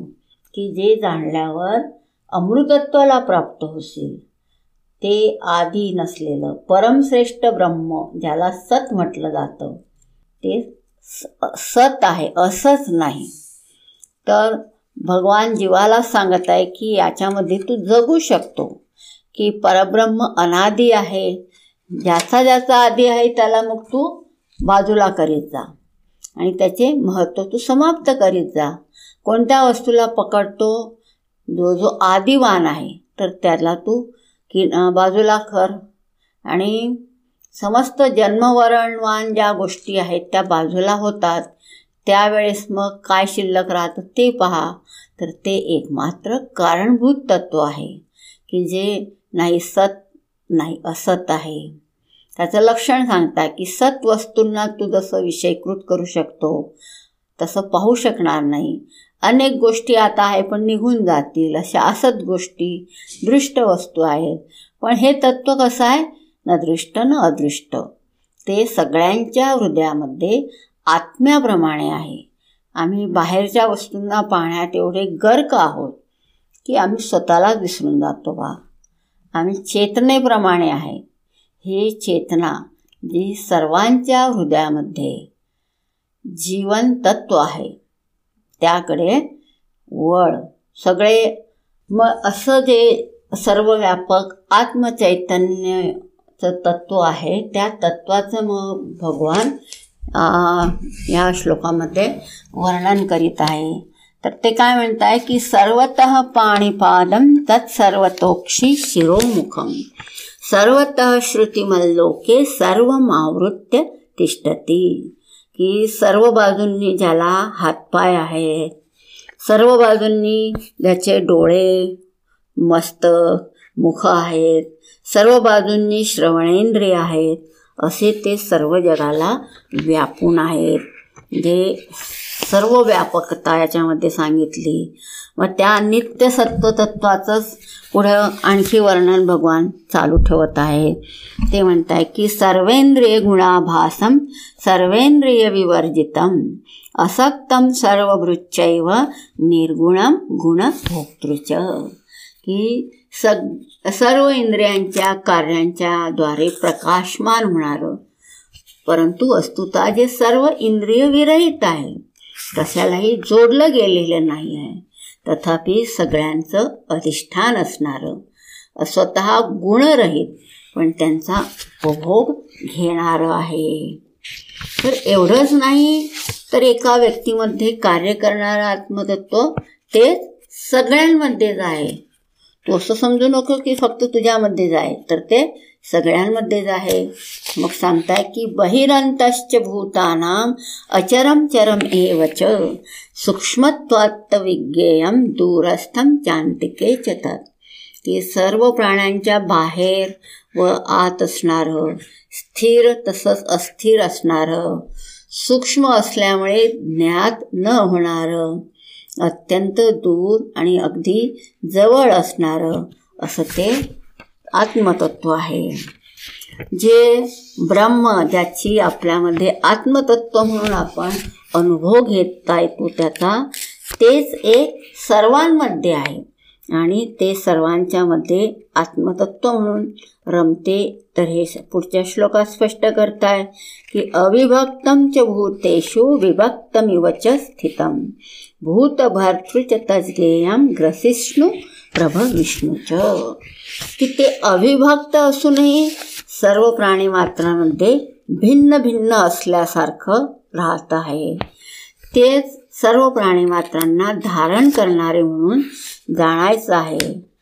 तेच सगळ्यांचा संहार करणार आहे सगळ्यांची निर्मिती करणार आहे. ते तसंच नाही तर आणखी तू लक्षात देऊ लक्ष ठेवू नये. आणखी कसं आहे? तर भगवान सांगत आहे ज्योतिषामपि ज्योतिष तमस परमुच्यते ज्ञानम गेयम ज्ञानगम्यम हृदय सर्वस्य धिष्ठितम। की जे सर्व ज्योतींचाही प्रकाश असलेलं ते ब्रह्म अंधकारांच्या पलीकडं असल्याचं म्हटलं जातं। ज्ञान ज्ञानाचा विषय आणि ज्ञानानं अवगत होणारं असं ते सर्वांच्या अंतःकरणात स्थित आहे। तर असं हे जे तत्व आहे ते सगळ्यांच्या अंतःकरणामध्ये आहे. तर मग हा प्रकाशाचा भक्तीच्या मार्गाने शोध घ्या. आतापर्यंत सांगितलेलं जे सांगितलं याचे आणखीच विचार पुढे आणखी सांगताय भगवान. की इति क्षेत्रम तथा ज्ञानम गेयम चोक्तम समासत. मद्भक्त एतद मद्भावायोपपद्यते. की याप्रमाणे क्षेत्र तसं ज्ञान आणि ज्ञेय संक्षेपानं सांगितलं हे सगळं जाणल्यावर माझ्या भक्त माझ्याच स्वरूपाला प्राप्त होतो. त्याच्याविषयी मग आणखी विस्तार करत आहे की प्रकृतीम पुरुषांच्याव विद्यनदी विद्यनादी उभावपी विकारांश्च गुणांश्चैव विद्धी प्रकृती संभवान. की प्रकृती आणि पुरुष हे दोन्ही अनादी आहेत असं तू जाण. तसंच ते विकार आणि गुण प्रकृतीपासून निर्माण झाले आहे असं समज. तर परमात्माची एक अनि अनिर्वचनीय शक्ती आहे. ती परमात्मापासून काही वेगळी नाही आहे. ती प्रकृती. तर ती प्रकृती आणि पुरुष हे दोन्ही कसे आहे? हे अनादी आहे. आणि प्रकृतीपासून निर्माण होणारे असे ज्यांचं वर्णन केलेलं आहे असे हे रूप आणि गुण मग हे कोणतं आहे? तर सा भगवान सांगत आहेत की कार्यकारण कर्तृत्वे हेतू प्रकृती रुच्यते. पुरुष सुखदुःखांना भोक्तृत्वे हेतू रुच्यते. की कार्य आणि कारण यांच्या उत्पत्तीच्या बाबतीत प्रकृतीला तू कारण म्हटलं जातं आणि सुखदुःखाच्या भोक्तृत्वाच्या बाबतीत पुरुषाला कारण म्हटलं जातं कारण म्हटलं जातं. तर कर्तृत्व म्हणजे काय? की आम्हाला सतत काही ना काहीतरी करायचं आहे. आणि भो भोक्तृत्व म्हणजे काय? की आम्हाला आमच्यामध्ये कमी आहे आणि ती कमी पूर्ण करण्यासाठी काही ना काही करून आपल्या मनामध्ये एक सुखानुभूती करायची आहे. तर हे जे कर्तृत्व आणि भोक्तृत्व आहे तर ह्या सुखदुखा दुःखाच्या भोक्तृत्वाच्या बाबतीत याला पुरुषाला कारण समजलं जातं. आणि जे कार्य आणि कारण यांची उत्पत्ती आहे याच्या बाबतीत जी प्रकृती आहे त्या प्रकृतीला कारण म्हटलं जातं. म्हणजे निमित्त ते आहे. तर याप्रमाणे वर सांगितलं की क्षेत्रज्ञ म्हणजे पुरुष हा सुखदुःखाचा भोगता आहे. आणि संसार हा संसार मग कशामुळे आहे? तर भगवान सांगताय की पुरुषा प्रकृतीस्थो ही भुंगते प्रकृती जान गुणान कारणम गुणसंगोस्य सद सद्योनी जन्मसू ही प्रकृतीत स्थिर असलेला हा पुरुष प्रकृतीजन्य गुण अनुभवतो आणि गुणांवरील आसक्ती हेच त्याच्या चांगल्या आणि वाईट योनीत जन्म घेण्याचं कारण आहे. अशा तऱ्हेनं तारणारं असं ज्ञान कोणतं आहे? तर हे आपणास प्रत्यक्षपणे शिकवण्याचा भगवान प्रयत्न करीत आहे. तर ह्या ठिकाणी भगवान आणखी सांगत आहे की मग ज्यावेळेस विवेक होतो त्यावेळेस आम्हाला काय दिसतं? तर भगवान म्हणत आहे की उपद्रष्टानुमंताच भरता भोगता महेश्वर. परमात्मेती चाप्युक्तो देहेस्मिन पुरुषा पर। परह की ह्या देहातील ह्या परमपुरुषाला जो साक्षी आहे अनुमती देणारा आहे भरण पोषण करणारा आहे उपभोग घेणारा आहे महान ईश्वर आहे असं जे परमश्रेष्ठ आत्मतत्व आहे त्याला आत्म त्याच्यामुळे हे सगळं काही शक्य होते. तर जो ह्या क्षेत्रानं बाधित झालेला नाही आणि जो उच्च आत्मतत्वाला जाणून आहे तर मग आपल्या जीवनात त्याची प्रतिक्रिया तो कशी व्यक्त करतो? तर भगवान सांगतात की जो य एवं व्यक्तिपुरुषम प्रकृतीं च सह सर्वथा वर्तमानोपी नस भूयो जायते की जो त्या पुरुषाला आणि सर्व गुणांसह त्या प्रकृतीला अशा प्रकारानं जाणतो तो कोणत्याही अवस्थेत असला तरी पुन्हा जन्म घेत नाही. म्हणजे ज्यानं आपलं स्वस्वरूप जाणून घेतलं की मी म्हणजे माझी आत्मा मी आणि ब्रह्म हे काही अलग नाही आहे. भगवान माझ्यापासून काही वेगळे नाही आहे. हे जो जाणतो तो मग मुक्त होऊन जातो. नंतर मग याच्यासाठी भगवान आणखी काही साधना देत आहेत. तर ह्या अधिकारी भेद पाहून मग साधना देत आहेत. तर याच्यासाठी म्हणतायत ध्याने ना ध्यानेनात्मनी पश्यंती केची दात्मानमात्मना अन्ये सांख्येन योगेन कर्मयोगेन चापरे. की काही योगी लोक मग आत्मतत्वाला प्रत्येक आत्म्यात प्रत्येक आत्म्याने ध्यानाच्या योगे पाहतात आणि इतर ध्या ज्ञानयोगाने आणि इतर कित्येक कर्मयोगाने पाहतात. तर ह्या ठिकाणी भगवान साधना अधिकारी भेदानं देत आहे की जे सांख्य उप सांख्य लोक आहेत म्हणजे ज्यांच्या ज्ञानयोग आहे ज्यांना तर यामध्ये भगवंतांनी विविध साधना सांगितल्या की ज्या आपण बाराव्या अध्यायामध्ये पाहिल्या की भगवंतांनी सांगितलं ध्यान कर. ध्यानाला समर्थ नसेल तर अभ्यास कर. अभ्यास करण्यासाठी समर्थ नसेल तर तू भगवंतासाठी अर्पण कर करून कर्म कर. आणि त्याच्यासाठी सुद्धा समर्थ नसेल तर जे कर्मफळ आहे ते कर्मफळ भगवंताकडून येत आहे अशा रीतीनं तू साधना कर. तर अशा विविध साधना अधिकारी पाहून सांगितल्या. आणि जे कर्म जे ज्ञानयोगी आहेत ते मग सांख्ययोगाद्वारा आपलं जे ज्ञानी लोक आहेत ते मग ज्ञान प्राप्त करून आपलं स्वतःचं स्वरूप जाणून घेतात. तर अशा रीतीनं ह्या वेगवेगळ्या साधना भगवंतांनी सांगितल्या. आणि आणखी काय सांगताय की जर कोणी ह्या साधना करायला समर्थ नसला पण त्याच्या मनामध्ये एक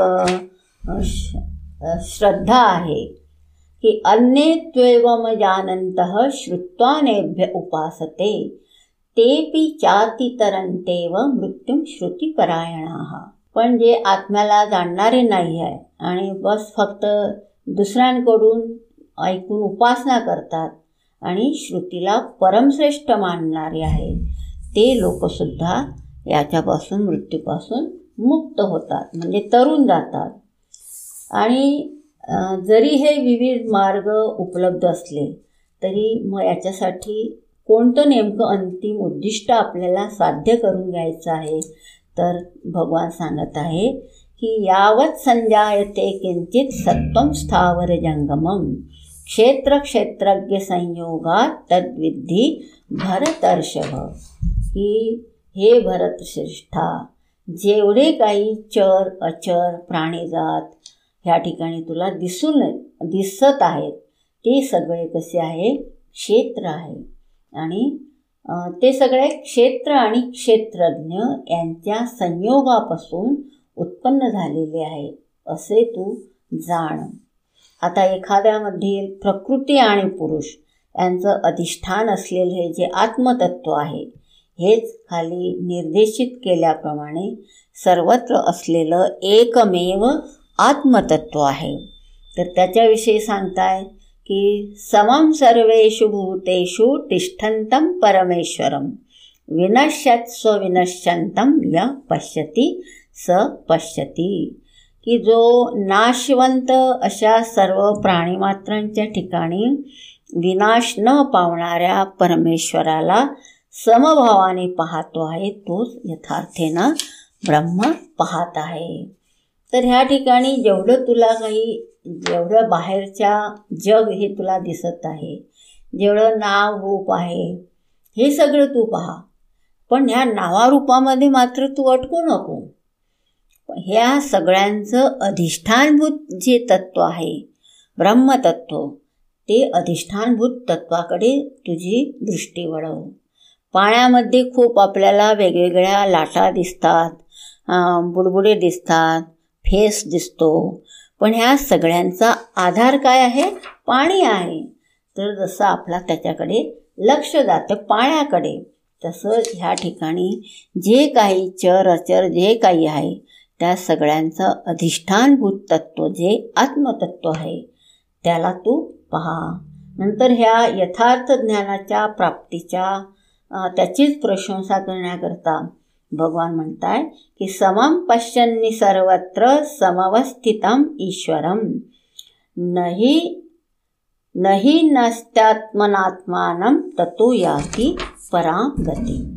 की जो ह्या ईश्वराला मग सर्वत्र प्राणीमात्रामध्ये एकरूपतेनं अवस्थित असलेला पाहतो तो आपणच आपल्याला मारित नाही म्हणून तो श्रेष्ठ गतीला प्राप्त होतो. आता त्याची स्थि दृष्टी अशी आहे की तो आपल्याला असं ह्या दिव्य तत्वाच्या हे जे शाश्वत तत्व आहे याच्यापासून तो काही वेगळा जाणत नाही आहे. तर तो जाणून आहे की हे सगळं माझ्यामध्येच आहे. आणि माझ्यामधूनच उत्पन्न झालेलं आहे. ह्या आत्म्याच्या नंतर मग पुढच्या श्लोकामध्ये सांगताय की प्रकृतैवच च कर्माणि क्रियमाणानि सर्वशः य पश्यती तथात्मानं कर्तारं सपश्यती की जो सर्व कर्म प्रकृतीकडूनच केवळ केली जात आहेत आणि आत्मतत्व कर्तृत्व रहित आहे असं पाहतो जाणतो तोच वास्तविक पाहतो. म्हणजे हा जो ज्ञानी आहे तो ह्या दृष्टिकोनातून पाहत आहे की ह्या ठिकाणी हे सगळे जे कर्म होत आहेत ते सगळे प्रकृतीकडून होत आहेत. आणि आत्मतत्व आहे याच्यामध्ये कोणत्याही प्रकारचा कर्ता कर्म आधी कुठलाही नाही आहे. तो अकर्ता आहे. अकर्ता आहे म्हणजे निष्क्रिय नाही आहे पण त्याच्या सान्निधीमुळे हे सगळं होत आहे. तर अशा रीतीनं तो सगळीकडे पाहत असतो तोच पाहतो. नंतर मग सगळ्या प्राणीमात्रांचं मूळ स्थान म्हणून आत्मतत्वाचं वर्णन करताना ह्या अनंत तत्वाची पूर्ण अनुभूती घेतली आहे. असं जो निश्चयाने सांगू शकेल अशा मानवाची स्थिती मग भगवान या ठिकाणी निर्देशित करत आहेत. ते म्हणत आहे की यदा पू यदा भूत पृथक भावम एकस्थम अनुपश्यती तत एवच विस्तारम ब्रह्म संपद्यते तदा. की जो साधक प्राणीमात्रांचं सर्व प्रकार एका आत्म्यामध्ये स्थित आहे आणि त्या एकापासूनच भूतमात्रांचा विस्तार झालेला आहे असे पाहतो त्यावेळेस तो ब्रह्मस्वरूप होतो. आता हा जो ज्ञानी आहे त्यानं सगळ्यांचं आत्मतत्व एकच आहे आणि त्याच्यामधूनच ह्या सगळ्या भूतमात्रांचा विस्तार झालेला आहे. ह्या रीतीनं त्यानं पाहिलं तर भगवान म्हणताय की त्यावेळेस तो ब्रह्मस्वरूप हो जा होऊन जातो. नंतर पुढे म्हणताय की अनादित्वात् निर्गुणत्वात् परमात्मायम् अव्यय परमात्मायम् अव्ययः। शरीरस्थोऽपि कौन्तेय न करोति न लिप्यते। की अनादि असल्यामुळे मग तो निर्गुण असल्यामुळे हे अविनाशी परमश्रेष्ठ आत्मतत्व शरीरात स्थिर स्थित असूनही हे कोणते या तो काही करत नाही किंवा कर्मफळाने लिप्तही होत नाही। तू जाणून आहे की हे कर करता आणि करवणारा हे जे आहे तो मी नाही आहे. नंतर मग पुढे आणखी सांगताय की यथा सर्वगतम सौक्ष्म्यात आकाशम नोपलिप्यते. सर्वत्रावस्थितो देहे तथात्मा नोपलिप्यते. की ज्याप्रमाणे सर्वव्यापी आकाश सूक्ष्मत्वामुळे लिप्त होत नाही त्याचप्रमाणे आत्मा शरीरात सर्वत्र स्थित असूनही लिप्त होत नाही. आणि मग अशा चैतन्य तत्वाचं शरीरात नेमकं काय कार्य आहे? तर भगवान सांगत आहे की यथा प्रकाशयत्ते कह कृष्णम लोकम इमम रवी क्षेत्रं क्षेत्री तथा कृष्णम प्रकाशयती भारत की ज्याप्रमाणे एक सूर्य संपूर्ण जगाला प्रकाशित करतो. त्याचप्रमाणे ह्या क्षेत्राचा जो स्वामी आहे जो परमात्मा आहे तो परमात्मा ह्या सगळ्या क्षेत्राला प्रकाशित करीत असतो आणि नंतर मग याचा उपसंहार करीत आहेत आणि सांगत आहे की क्षेत्र क्षेत्रज्ञयोरेव अंतरम ज्ञानचक्षुषा भूत प्रकृती ये विदुर्यांती ते परम. की जे क्षेत्र आणि क्षेत्रज्ञ यांच्यामधला भेद आणि भूतमात्रांची प्रकृतीपासून मुक्ती ज्ञानरूपी चक्षुनं जाणतात तेच परमतत्वास प्राप्त होतात. मग ह्या ठिकाणी ह्या पूर्ण अध्यायाचा उपसंहार करीत असताना ते सांगत आहे की आपल्याला ह्या सगळ्या विचार केला क्षेत्र आणि क्षेत्रज्ञ. यांच्यामधला जो भेद आहे आणि ह्या सगळ्या भूतमात्रांची ह्या प्रकृतीपासून मुक्ती हे जो ज्ञानरूपी चक्षुनं जाणून आहे. म्हणजे त्याच्या मनामध्ये हे ज्ञान आहे की हे सगळं एकमेव चिन्मयी जे तत्त्व आहे ह्या तत्वापासूनच हे सगळं उत्पन्न झालेलं आहे हे जो जाणून आहे तोच मग परमतत्वास प्राप्त होतो. आणि मग त्याचे अनेकानेक मोह मोहखत मोह समाप्त होतात आणि सतत तो याच्यामध्येच रमत असतो. तर अशा रीतीनं हा तेरावा अध्याय क्षेत्र क्षेत्रज्ञ विभाग योग नावाचा अध्याय समाप्त होत आहे. बोल गोपाल कृष्ण भगवान की जय. गीता मैया की जय। ॐ हरिः ॐ श्रीगुरुभ्यो नमः। हरिः ॐ बोलो श्री गोपाल कृष्ण भगवान की जय। गीता मैया की जय। आज गीतेच्या या मालिकेमध्ये आपण गीतेचा तेरावा अध्याय त्याचा सारांश पाहू. या अध्यायाचं नाव आहे क्षेत्र क्षेत्रज्ञ विभाग योग. आणि याच्यामध्ये एकूण चौतीस श्लोक आहे.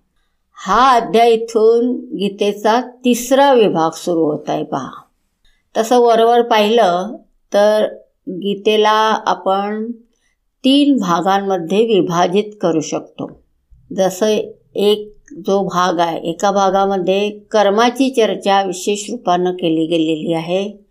दुसऱ्या भागामध्ये सुद्धा आहे पण यामध्ये विशेष फोकस केला गेला आहे. यावरती कर्मावरच जोर जास्त दिलेला आहे. पहिल्या अध्यायामध्ये तर उपदेश नाही आहे त्याच्यामध्ये जो अर्जुन आहे म्हणजे पेशंट त्या ठिकाणी अर्जुन पेशंटच आहे. तर पेशंटच्या रोगाच्या लक्षणाविषयीची चर्चा पहिल्या श्लो अध्यायामध्ये आहे. आणि दुसऱ्या अध्यायापासून मग भगवंतांचा उपदेश सुरू होतो. तर त्यामध्ये त्यांना पहिले आत्मज्ञानाचे लक्ष त्यांनी सांगितलं. आणि आपलं जे लक्ष आहे ते लक्ष काय असते? जे स्वस्थ व्यक्ती सिद्ध सफल व्यक्ती कोण असते? तर याचं चित्रण तिथं केलं गेलं. तर तिसऱ्या अध्यायापासून कर्माच्या विविध बाजू सांगून.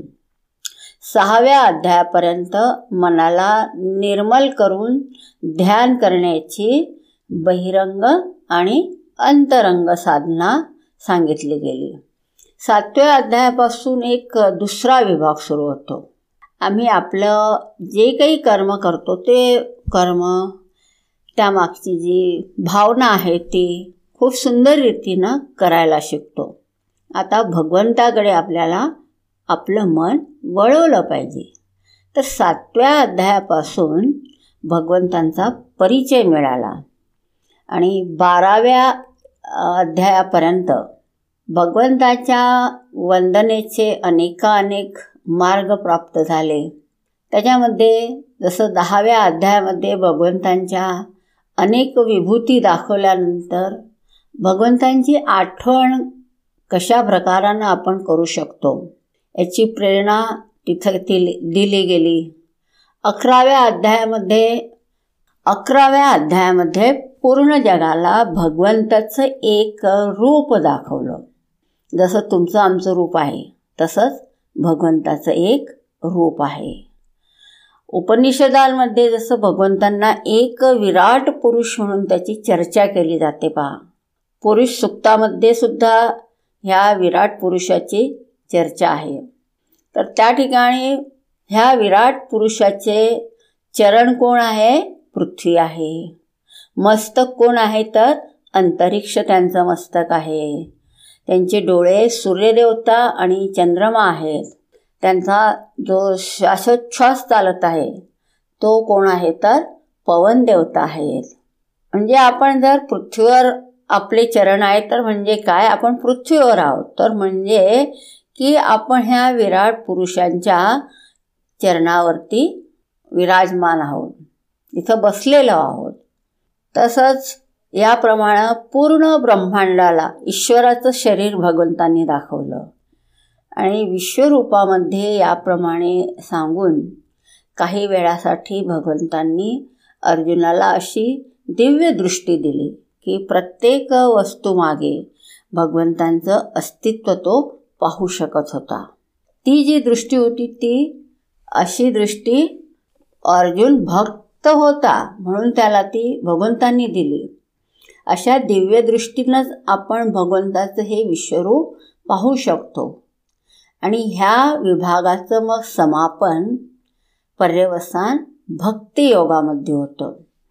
तर अर्जुनाच्या मनामध्ये मग भगवंतांच्या भक्तीविषयी एक मोठी उत्खंडा उत्पन्न होते जिज्ञासा उत्पन्न होते आणि प्रेरणासुद्धा व्हायला लागली त्याला की आता मला भगवंतांची भक्ती सिद्ध करायला पाहिजे. भगवंतांची भक्ती प्राप्त करायची आहे. तर त्याच्यासाठी त्यानं महत्त्वपूर्ण एक प्रश्न विचारला होता की भगवान तुमची जी भक्ती आहे ती आम्ही उप व्यक्तरूपानं उपासना करायची की अव्यक्त रूपाची? साकार रूपाची की निराकार रूपाची? बाहेरचं कोणतं रूप की आपल्यामध्ये आत्म्याप्रमाणे असलेल्या भगवंतांची? तर आम्हाला कोणत्या गोष्टीला महत्त्व द्यायला पाहिजे? भक्ती ही आपल्या महत्त्व देण्याच्या प्रक्रियेद्वाराच होत असते. आम्ही लोक कोणाला महत्त्व देतो तर त्यांच्याप्रती भावना जगते. त्यांच्याप्रती ज्यांच्याप्रती आमच्या मनामध्ये महत्त्व आहे त्यांच्या प्रतीच आमच्या मनामध्ये भावना उत्पन्न होते. आमच्या जीवनामध्ये कोणी प्रिय सुंदर व्यक्ती असेल तर मग त्याच्या प्रसन्नतेसाठी त्याच्या आनंदासाठी त्याच्या सुखासाठीच आम्ही कार्य करत असतो. तर असं स्थान जेव्हा भगवंतांना आमच्या हृदयामध्ये मिळते ईश्वर आमचे आई वडील आहेत माता पिता बंधू सखा आपण म्हणतो ना त्या श्लोकामध्ये त्वमेव माताचे पिता त्वमेव. तर त्याच्यामध्ये आमच्यासाठी भगवान सर्व काही आहे जर भगवान सर्व काही आहेत तर मग आमच्या मनामध्ये याचं केवढं महत्त्व आहे? की आमच्या जीवनाचे कार्यकलाप त्यांनाच मनामध्ये ठेवून आम्ही करत असतो. तर एक अभिव्यक्ती झाली त्याचं महत्त्व झालं. इथं ईश्वराविषयी महत्त्व आमच्या मनामध्ये असंच व्हायला हवं की जसं आमच्या प्रियजनांविषयी आम्हाला महत्त्व असते. महत्त्व जेव्हा देतो तेव्हाच त्यांचं योगदान त्यांचा आशीर्वाद आम्हाला दिसतो. त्यांच्याशिवाय आपलं जीवन हे अपूर्ण दिसते. तर बाराव्या अध्यायामध्ये भगवंतांनी सांगितलं की आत्म्याप्रमाणे जे अक्षर अव्यक्त तत्व आहे. त्याला तर त्याला जर तुला जाणून घ्यायचं आहे तर मग आम्ही प्रथम बाह्य दृष्टरूपाविषयी महत्त्व उत्पन्न करू. हे जग दिसत आहे याच्याविषयी महत्त्वाच्या सामर्थ्यामुळे आमच्यामध्ये पात्रता उत्पन्न होते की आम्ही अदृष्टाच्या प्रतीसुद्धा महत्त्व देऊ शकतो. नाहीतर अदृष्टाच्या प्रती महत्त्वासाठी आम्हाला खूप चेष्टा कराव्या लागतात. ते सहज होऊ शकत नाही. तर याच्यासाठी मग कोणी ना कोणी बाहेरचं साकार रूप किंवा भगवंताचं रूप किंवा विश्वरूप पहा. कोणत्या ना कोणत्या रूपामध्ये दृष्ट रूपामध्ये प्रथम ईश्वराची उपासना करणं परमकल्याणकारी आहे. आणि याबरोबरच मग भगवान सांगतात की अंतर्मुख होण्यासाठी अनेकानेक आपल्याला मूल्य पाहिजे गुण पाहिजे. तोच व्यक्ती आपल्याकडं वळू शकतो. कोण वळू शकतो? तर भगवंतांनी त्यामध्ये सांगितलं होतं की जो आपल्या सगळ्या इंद्रियांना आपल्या ताब्यात ठेवतो. आणि जे काही जीवनामध्ये मान अपमान सुतार चढाव सुख दुःख येतात अनिकुल अनुकूलता प्रतिकूलता येते. अशा परिस्थितीमध्ये जर आमचं समत्व आमची विचारशीलता बनून राहते तरच मग आम्ही ह्या अदृश्य अव्यक्ताच्या ज्ञानासाठी पात्रता आम्ही पात्र होऊ शकतो. अन्यथा त्या ठिकाणी मग पीडा होते समस्या होतात. तर स्वतः भगवान सांगत आहेत की अव्यक्ताची उपासना करण्यासाठी आपल्याला अशा प्रकारानं जर मनामध्ये समत्व नसेल इंद्रियांवर नियंत्रण नसेल तर मग मात्र पीडा होते. तर आमच्या मनामध्ये पूर्ण जगाचं हित करण्याची भावना पाहिजे. आपल्या कुटुंबासाठी तर आपण जगतच असतो. त्यांचं हित सदैव कशात आहे ते पाहत असतो. पण पूर्ण जगाचं हित करण्याची भावना आमच्यामध्ये असली तर मग आम्ही अंतर्मुख झालो आहोत. असे अनेकानेक गुण साकाराच्या उपासनेने सिद्ध होतात. म्हणजे तुम्ही म्हणाल की आम्ही फक्त अव्यक्ताची उपासना करू तर ते शक्य नाही आहे. त्याच्यासाठी प्रथम आपल्या मनामध्ये अनेकानेक मूल्य उत्पन्न झाले पाहिजे आणि ते फक्त साकार सगुणच्या उपासनेनेच सिद्ध होतात. यामध्ये काय होतं की आपल्या मनामध्ये एकाग्रतेचं सामर्थ्य वाढतं आणि हे गुणसुद्धा येतात. तर ह्याप्रमाणे बाराव्या अध्यायामध्ये हे महत्त्व गुण महत्त्वपूर्ण गुण पाहिले. आता तेराव्या अध्यायामध्ये प्रवेश करतो आहे. तर याचं नाव आहे क्षेत्र क्षेत्रज्ञ विभाग. ह्या ठिकाणी तिसरा विभाग सुरू होतो.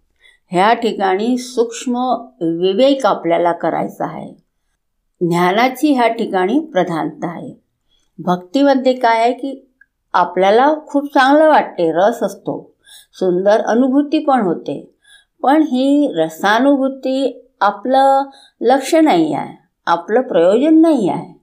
चांगलं वाटतंय बुवा म्हणून आपण ही भक्ती करत आहोत. तर चांगलं वाटते खूप चांगलं वाटते तर आम्ही याच्या आणखी खोलापर्यंत जायला हवं. भक्तीमध्ये सुद्धा चांगलं वाटते भजनामध्ये सुद्धा चांगलं वाटते. तर चांगलं वाटते ही जी सुखद अनुभूती आहे इथं एक जीव आहे आणि तो अनुभूती करत आहे. तर ह्या ठिकाणी आपल्या अहमची संतुष्टी होत आहे. जीवनामध्ये आपण सतत तेच कार्य करीत असतो की जे आम्हाला चांगलं वाटते. तर मग आम्ही अजूनही आपला जो जीव भाव आहे त्याला बनवून ठेवलेला आहे. आणि त्याचीच संतुष्टी आपण जीवनपर्यंत करीत असतो. यामुळे आनंद येतो हे नक्की. भक्तीमुळे बाहेरची अपेक्षा नाही तरीसुद्धा चांगला वाटते. ईश्वराच्या दर्शनाने आनंद मनाला वाटतो. तर मनाला चांगलं वाटतं. मनामध्ये कोणतेही विकार येत नाहीत. प्रसन्नता मनामध्ये होते. ह्या सगळ्या चांगल्या गोष्टी आहे. की मनामध्ये प्रसन्नता असायला हवी. सगळं आवश्यकसुद्धा आहे. पण हे मुक्ती नाही आहे. कारण या ठिकाणी काय की आपली अजूनही पराधीनता आहे. आणि पराधीनतेमध्ये केव्हाही सुख नसते. आपलं सुख कोणावर अवलंबून आहे? बाहेरच्या परिस्थितीवर अवलंबून आहे. कोणती ना कोणती अनुकूल परिस्थिती आली तर आम्ही प्रसन्न आहोत. चांगली गोष्ट आहे की आम्ही प्रसन्न आहोत. आमच्या प्रिय लोकांना पाहून आम्ही नेहमी प्रसन्न होतो. तर आमची ही जी प्रसन्नता आहे ही प्रसन्नता पराधीन असल्यामुळे एका झटक्यात समाप्तसुद्धा होऊ शकते. एवढी क्षणभंगूर आहे. आपली प्रसन्नता एवढी क्षणभंगूर कशी आहे जसे आपण कोणी मला काही म्हटलं की आपण लगेच म्हण आपली जी प्रसन्नता आहे ती समाप्त होऊन जाते. आपली खुशी आनंद प्रसन्नता ही पराधीनतेमध्ये नको. की कोणत्याही परिस्थितीमध्ये अनुकूल परिस्थितीमुळे आम्ही सुखी होत आहोत यामध्ये काही मोठी गोष्ट नाही आहे कोणालाही चांगली परिस्थिती मिळाली तर तो नेहमीच सुखीच राहील त्याला नेहमीच आनंद वाटेल. तर ही काही मोठी गोष्ट नाही. पण जास्त महत्त्वाचं हे आहे की आम्ही आपल्या ज्या छोट्या अस्मितेच्या पलीकडे पाहू शकतो की नाही. जेव्हा आम्ही ईश्वराचं भजन पूजन करतो तेव्हा अशा सत्तेला पाहतो जो या व्यक्तित्वाच्या पलीकडे आहे जो सर्वदूर व्याप्त आहे करता धरता आहे सगळं बनवणारी चालवणारी अशी सत्ता आहे आणि शेवटी या सत्तेमध्येच आम्हाला जगायचं आहे. तर अशा दिव्य सत्तेकडे आम्हाला आपलं ध्यान घेऊन गेलं पाहिजे. हे परम आवश्यक आहे. तर ह्या अध्यायात सांगतात की तू चांगला भक्त आहे उपासना करतो ध्यान करतो ह्या सगळ्या अंतरंग साधना करीत आहे. बाहेरच्या ज्या बहिरंग साधना आहेत पूजापाठ वगैरे करणं तीर्थयात्रा वगैरे करणं तर हे सगळं चांगलं आहे. हे सगळं आजपर्यंत आपण करीत आलो. पण आता अशी वेळ आहे की आपल्याला थोडं विचारवान व्हायला हवं. थोडं ह्या सगळ्यांच्या खोलपर्यंत जायला पाहिजे. की मूळ रूपानं जो मी आहे याचा शोध आम्हाला घेतला पाहिजे. खूप खोलपर्यंत चिंतन केलं पाहिजे कारण ह्या सगळ्या ज्या अभिव्यक्ती एका वेळेला दिसतात दुसऱ्या वेळेला त्या समाप्त होऊन जातात. यांचं जे रहस्य आपलं रहस्य जाणण्यासाठी प्रत्येक मनुष्याला एक न एक दिवस हे समजून घ्यायलाच पाहिजे. पण हे कार्य जे आहे ते तुम्ही म्हणाल की आम्ही जीवनभर भजन करत राहू उपासना करत राहू तर त्याच्यानं होईल तर ते त्याच्यानं होणार नाही. कारण हे भजन उपासना ह्या ज्या काही साधना आहे ह्या साधनेमुळे मध्ये आम्ही फक्त रसास्वादन जर करत असू रसास्वादन करणं म्हणजे आम्हाला चांगलं वाटत आहे. म्हणून आम्ही करत आहोत तर मग आपल्याला ज्ञान होऊ शकणार नाही. ह्याच्यामध्ये आपली सतत अहंची संतुष्टी आपण करीत राहतो. तर ज्याच्यामध्ये फक्त जो मी आहे अहम आहे त्याच्या संतुष्टीचं महत्त्व आहे तर तो नेहमी मग आपला असा छोटा संकुचित बनून बनवून आम्ही ठेवलेला आहे. म्हणून आम्हाला चांगलं वाटत आहे या पायरीपर्यंत पोचलं पाहिजे. पण इथं एकदा आल्यानंतर कोणाला चांगलं वाटत आहे? कोणाला चांगलं वाटत नाही? हा विचार करून या जीवाच्या आणखी खोलपर्यंत विचार केला पाहिजे. तर ज्या व्यक्ती आपल्याच खोलपर्यंत जातात त्या व्यक्ती मग भगवंतांच्यासुद्धा खोलपर्यंत जातात. तसं पाहिलं तर दोन्ही एकच तत्व आहे. अश पण आता ते पूर्ण पण आता आम्ही ते जाणू शकत नाही आहे कारण ते पूर्ण जगाचे मालक आहेत ते पूर्ण जग चालवित आहे. आम्ही जग चालवित नाही आहे आम्ही जग निर्माण केलेलं नाही आहे यावेळी जीव वेगळा ईश्वर वेगळे आहेत. तर आम्हाला दोन्हींच्या खोलपर्यंत जाण्याची आवश्यकता आहे. तर हा अध्याय यासाठी सुरू होत आहे. खूप महत्त्वपूर्ण अध्याय आहे. याच्यामध्ये जसं नाव आहे क्षेत्र क्षेत्रज्ञ विभाग योग. असा योगाचा योगाची पद्धत सांगत आहेत की क्षेत्र आणि क्षेत्रज्ञ काय आहे याची स्वतः परिभाषा भगवान देत आहे तर या अध्यायाचा प्रारंभ होतो आहे. की भगवान सांगत आहेत की इदम शरीरम कौंतेय क्षेत्रमित्यविधीयते एतद्यो व्यक्तितम प्राहु क्षेत्रज्ञ इति तद्विदः। की हे कुंतीपुत्रा ह्या शरीरास क्षेत्र असं म्हटलं जातं आणि जो हे जाणतो त्याला जाणणारे जे लोक आहेत ते त्याला म्हणतात क्षेत्रज्ञ. असं म्हणतात. तर प्राचीन आर भगवान अर्जुनाला सांगत आहे की तुला क्षेत्र आणि क्षेत्रज्ञाचा विवाहित करायचा आहे. क्षेत्र काय आहे? क्षेत्र स शब्दाचा उपयोग आपण करतो की एक जसं काही फील्ड जसं शेतकऱ्याचं क्षेत्र आहे. शेतकऱ्याची शेती आहे. क्षेत्र. क्षेत्र त्याला म्हणतात जिथं काही पिकांची रोपण केली जाते. जिथं पिकं घेतली जातात मेहनत करून फळं प्राप्त करतात. तर ह्या सगळ्या वस्तूंचा आधार काय आहे? क्षेत्र आहे. आपल्यासाठी क्षेत्र काय आहे? हे शरीर. मनुष्य शरीराच्या प्राप्तीनंतरच आपण कर्म करू शकतो. कोणत्याही क्षेत्रामध्ये सेवा करू शकतो. अनेक रिश्ते आपले जे नातेवाईक आहे आपला पूर्ण एक सामाजिक ढाचा आहे. पूर्ण आपल्या जीवनाचा जो आधार आहे हे सगळं मनुष्य शरीरामुळे संभव आहे. तर या शरीरालाच भगवान सांगत आहे की याला तू क्षेत्र जाण आणखी एक सुंदर अर्थ आहे की जसं आपण शेतामध्ये जे पेरू तेच उगवतं म्हणून शरीराला क्षेत्राप्रमाणे सांगितलं. की कर्मरूपी फळाच्या उत्पत्तीसाठी शरीररूपी क्षेत्र आवश्यक आहे. खूप अद्भुत आहे.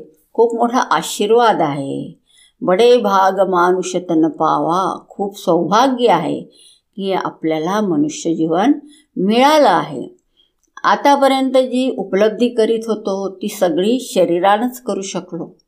याचा आशीर्वाद आपल्याला पाहिला पाहिजे आणि स्वतःला धन्य समजलं पाहिजे सौभाग्यवान समजलं पाहिजे. तर असं शरीर असणं मात्र सौभाग्याची अनुभूती झाली पाहिजे.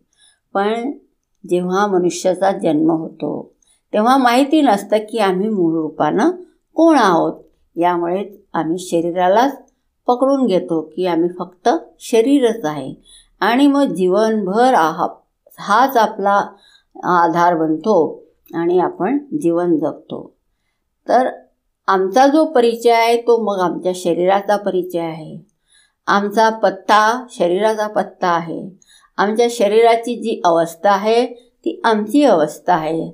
आम्ही छोटे आहोत गोरे आहोत काळे आहोत ह्या देशाचे आहोत त्या देशाचे आहोत जाड आहोत दुबळे आहोत. तर हे सगळं काय आहे?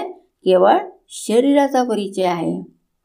शरीराबरोबर तादात्म्य होते की आम्ही हेच आहोत. आणि हाच आपला मूलभूत मोह आहे. जर आपल्या स्वतःला शरीर समजलं तर शरीर मग छोटं आहे तर आम्ही छोटे होऊन जातो. शरीर जन्ममरण जन्ममरणवान आहे तर मग आम्ही जन्ममरणवान होऊन जातो. या शरीराचं म्हातारपण आहे तरुणपण आहे बालकपण आहे तर हे सगळं मग आम्ही होऊन जातो.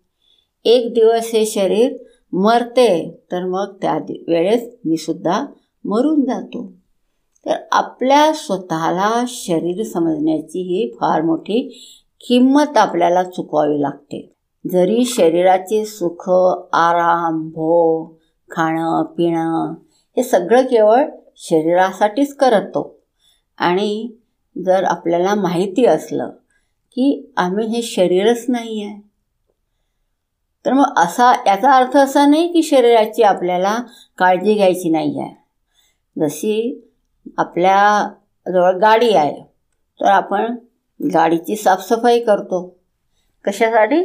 की ही गाडी चांगली ठीकठाक राहिली तर आपल्याला त्या गाडीमधून जिथं जायचं आहे तिथं जाता येईल. तसंच आपल्याला ही शरीररूपी गाडी मिळालेली आहे. खूप सुंदर आहे कामाची आहे. याची काळजी घेणं हे आपलं एक कर्तव्य आहे.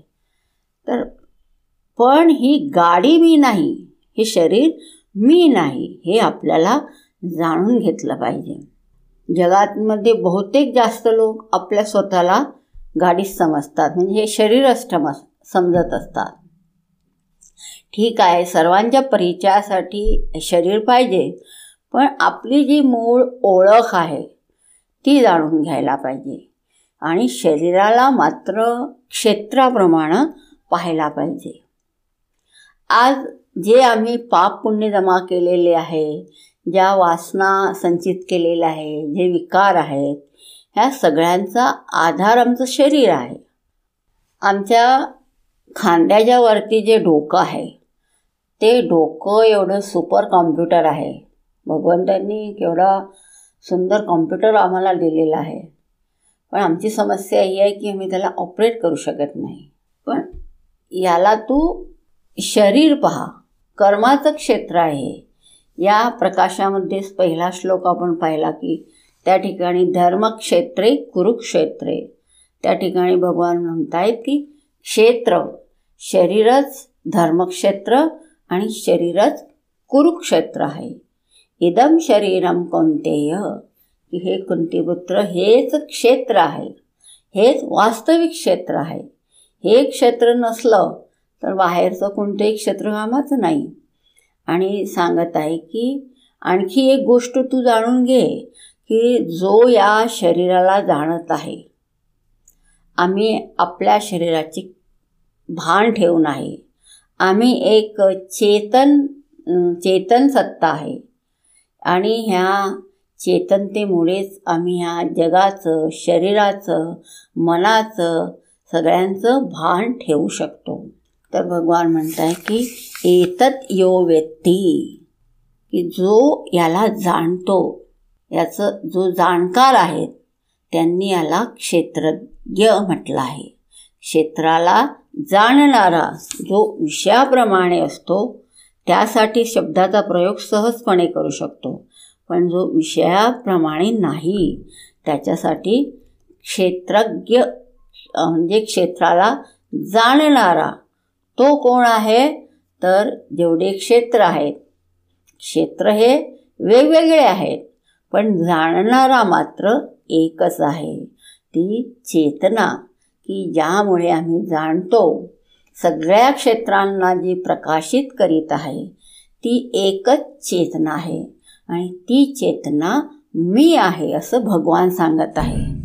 आता विचार करा की भगवान आमच्या किती जवळ आहे? नेहमी आपल्याला भगवंतांचा सहवास लाभत आहे. ह्या चेतनतेमुळे चेतनेमुळे शरीर पाहते आणि तरीही म्हणतो की भगवान वेगळे आहेत. आम्हाला माहिती नाही आहे म्हणून कोणकोणत्या क्षेत्राला प्रिय मानतो? कोणाला परमात्मा म्हणतात ते पहा. जो ह्या क्षेत्राला जाणत आहे. म्हणजे आपल्या मनामध्ये हे वाक्य ऐकूनच एक असं भगवंताविषयीचं एक भक्ती प्रेम उत्पन्न होतं की मी काय मूर्खासारखा भगवंतांना बाहेर शोधत आहे? भगवान स्वतः सांगत आहे की मी ह्या क्षेत्राला जाणणार आहे. आणि तो जाणणारा म्हणजे काही तो कोणी बाहेर बसलेला नाही तर तो स्वतः माझ्यामध्येच आहे.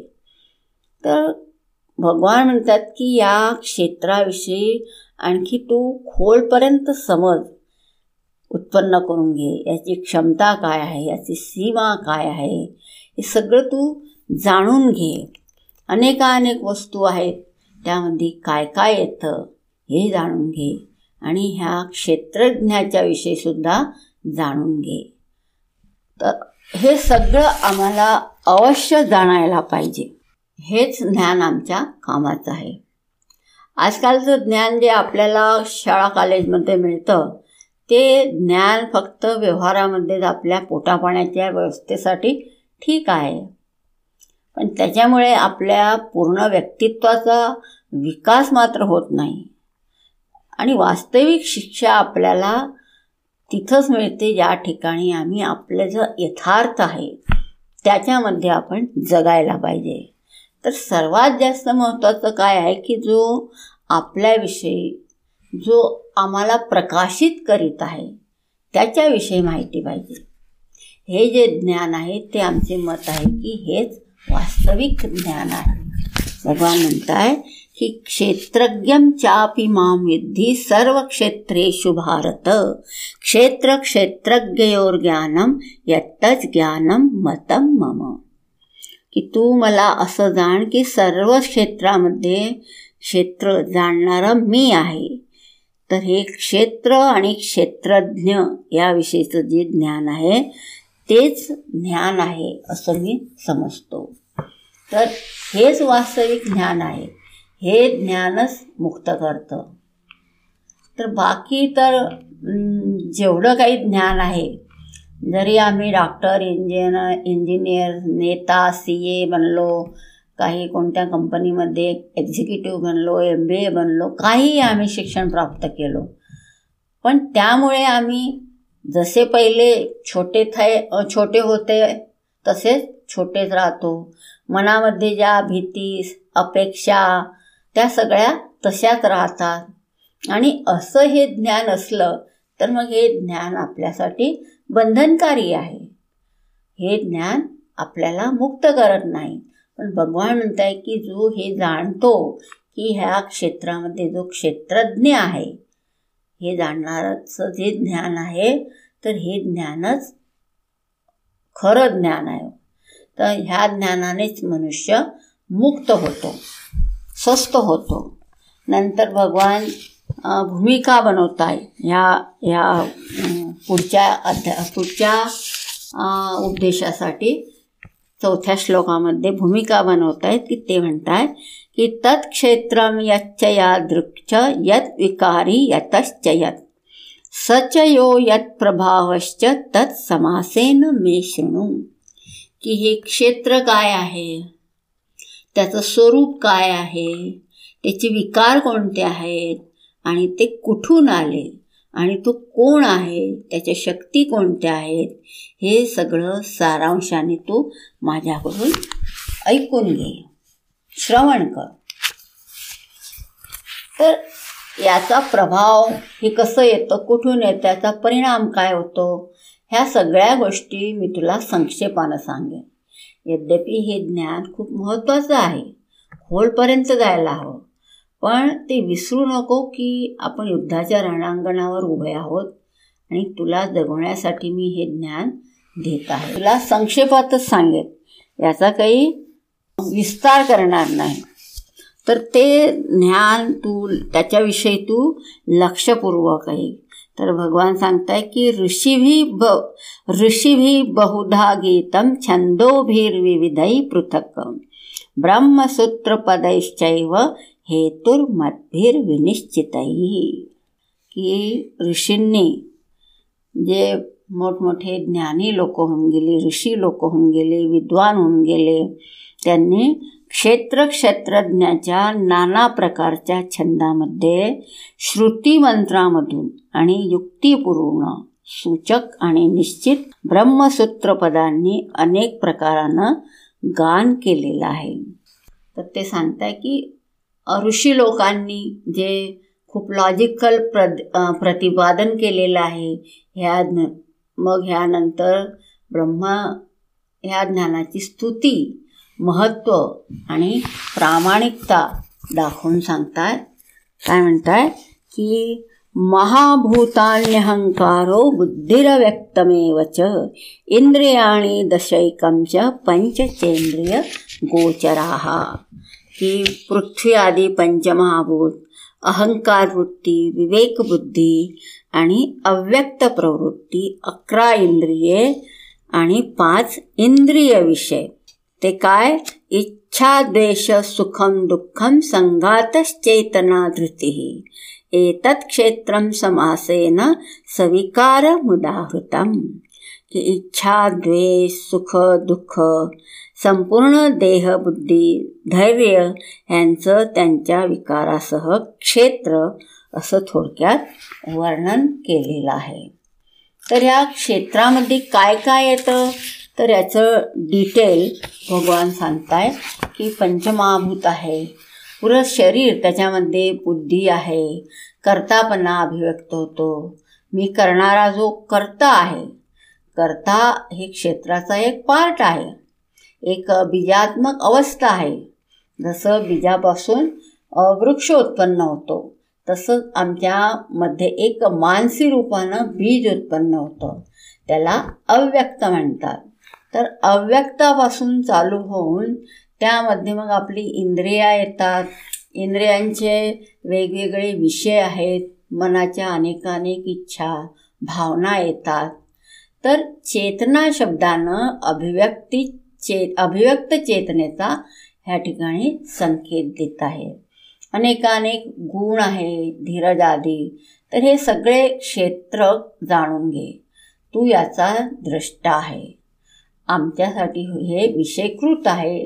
हे जाणणारा जो आहे तो क्षेत्रज्ञ आणि जो ज्ञानाचा विषय आहे ते क्षेत्र आहे. तर याचा तू अभ्यास कर.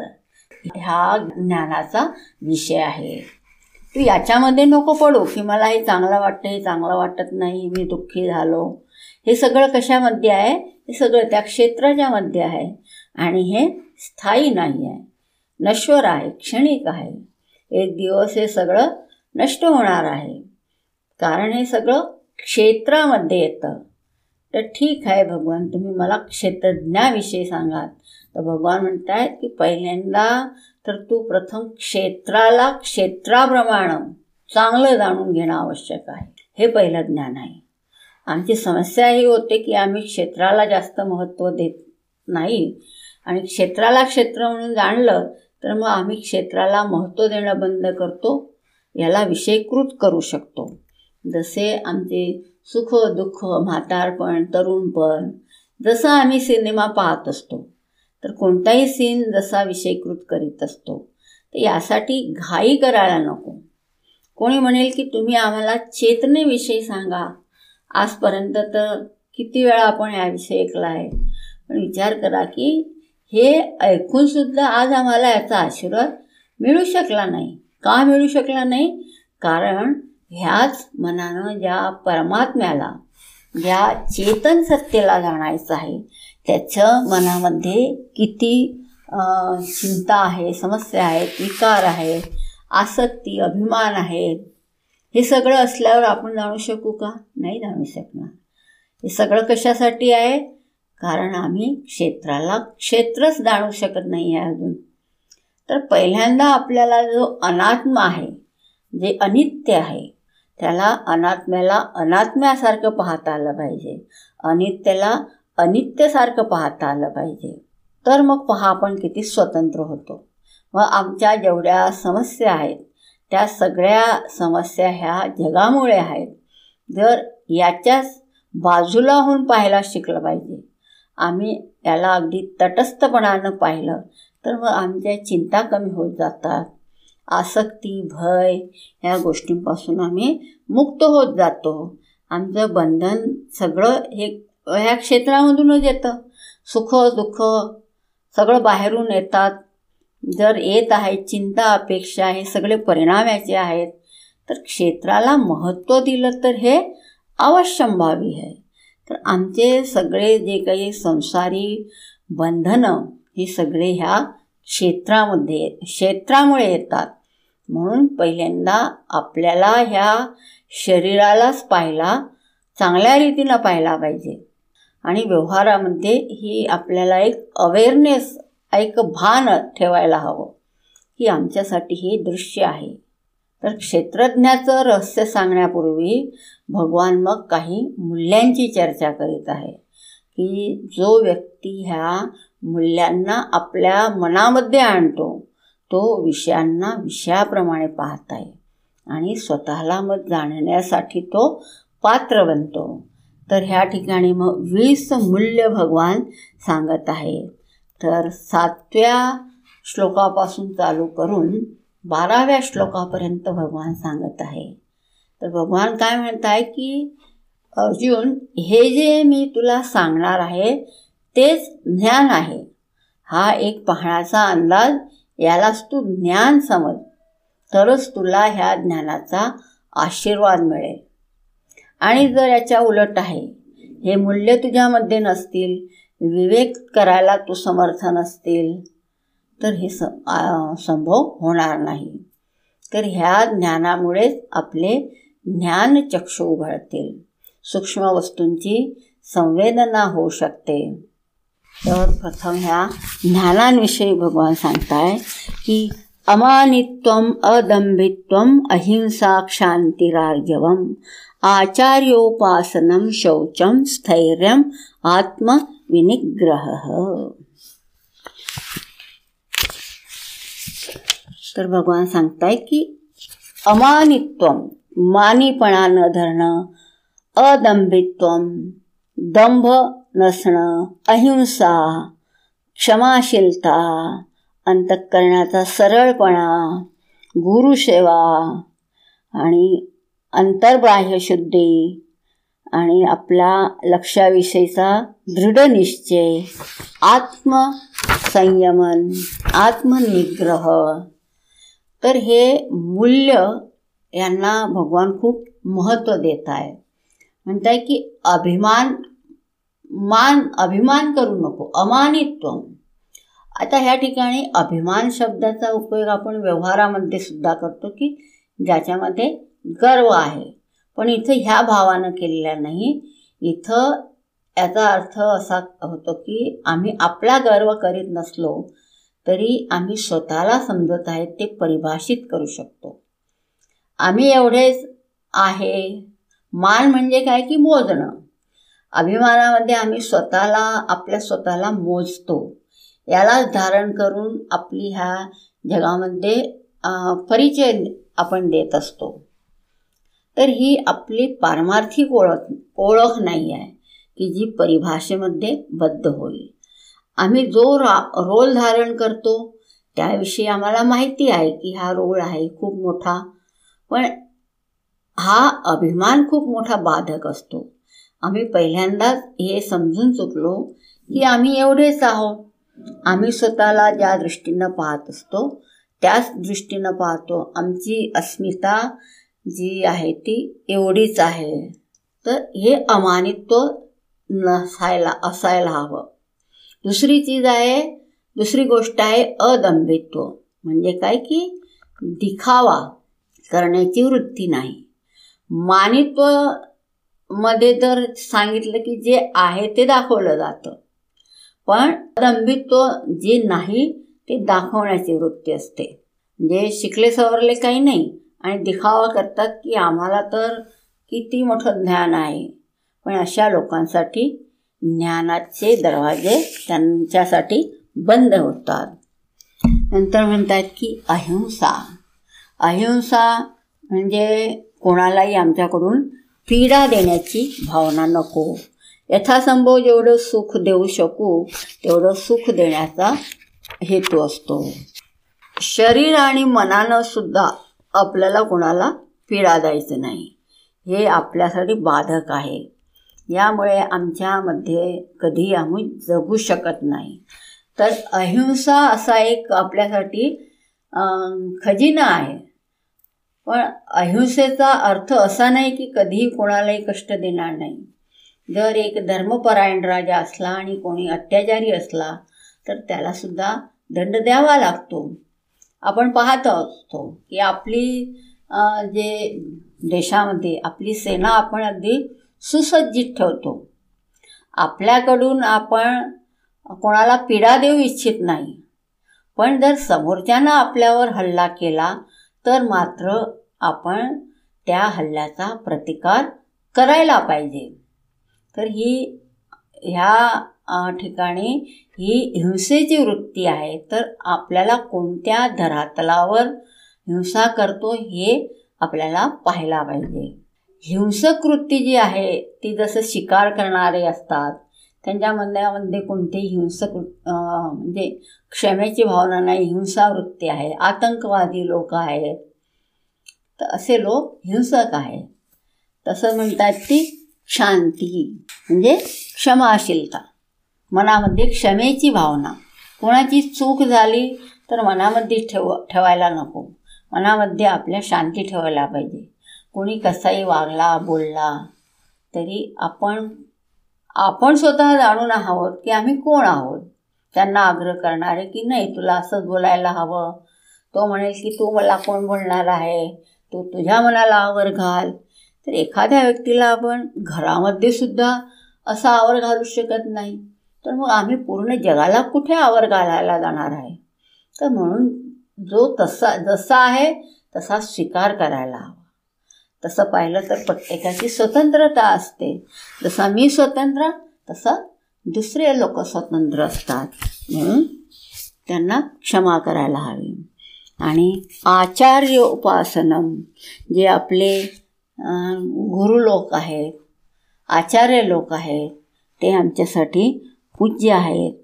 तर त्यांची सेवा करणं शौचम म्हणजे शुद्धी आपलं मनसुद्धा शुद्ध असायला हवं. आणि आपण ज्या परिवेशामध्ये राहतो तो परिवेशसुद्धा शुद्ध असायला हवं. स्थैर्यम. विनिग्रह. शरीर मन इंद्रियांवर नियंत्रण. म्हणजे इंद्रियांच्या विषयामध्ये रागानं प्रेरित व्हायचं नाही आसक्ती नाही.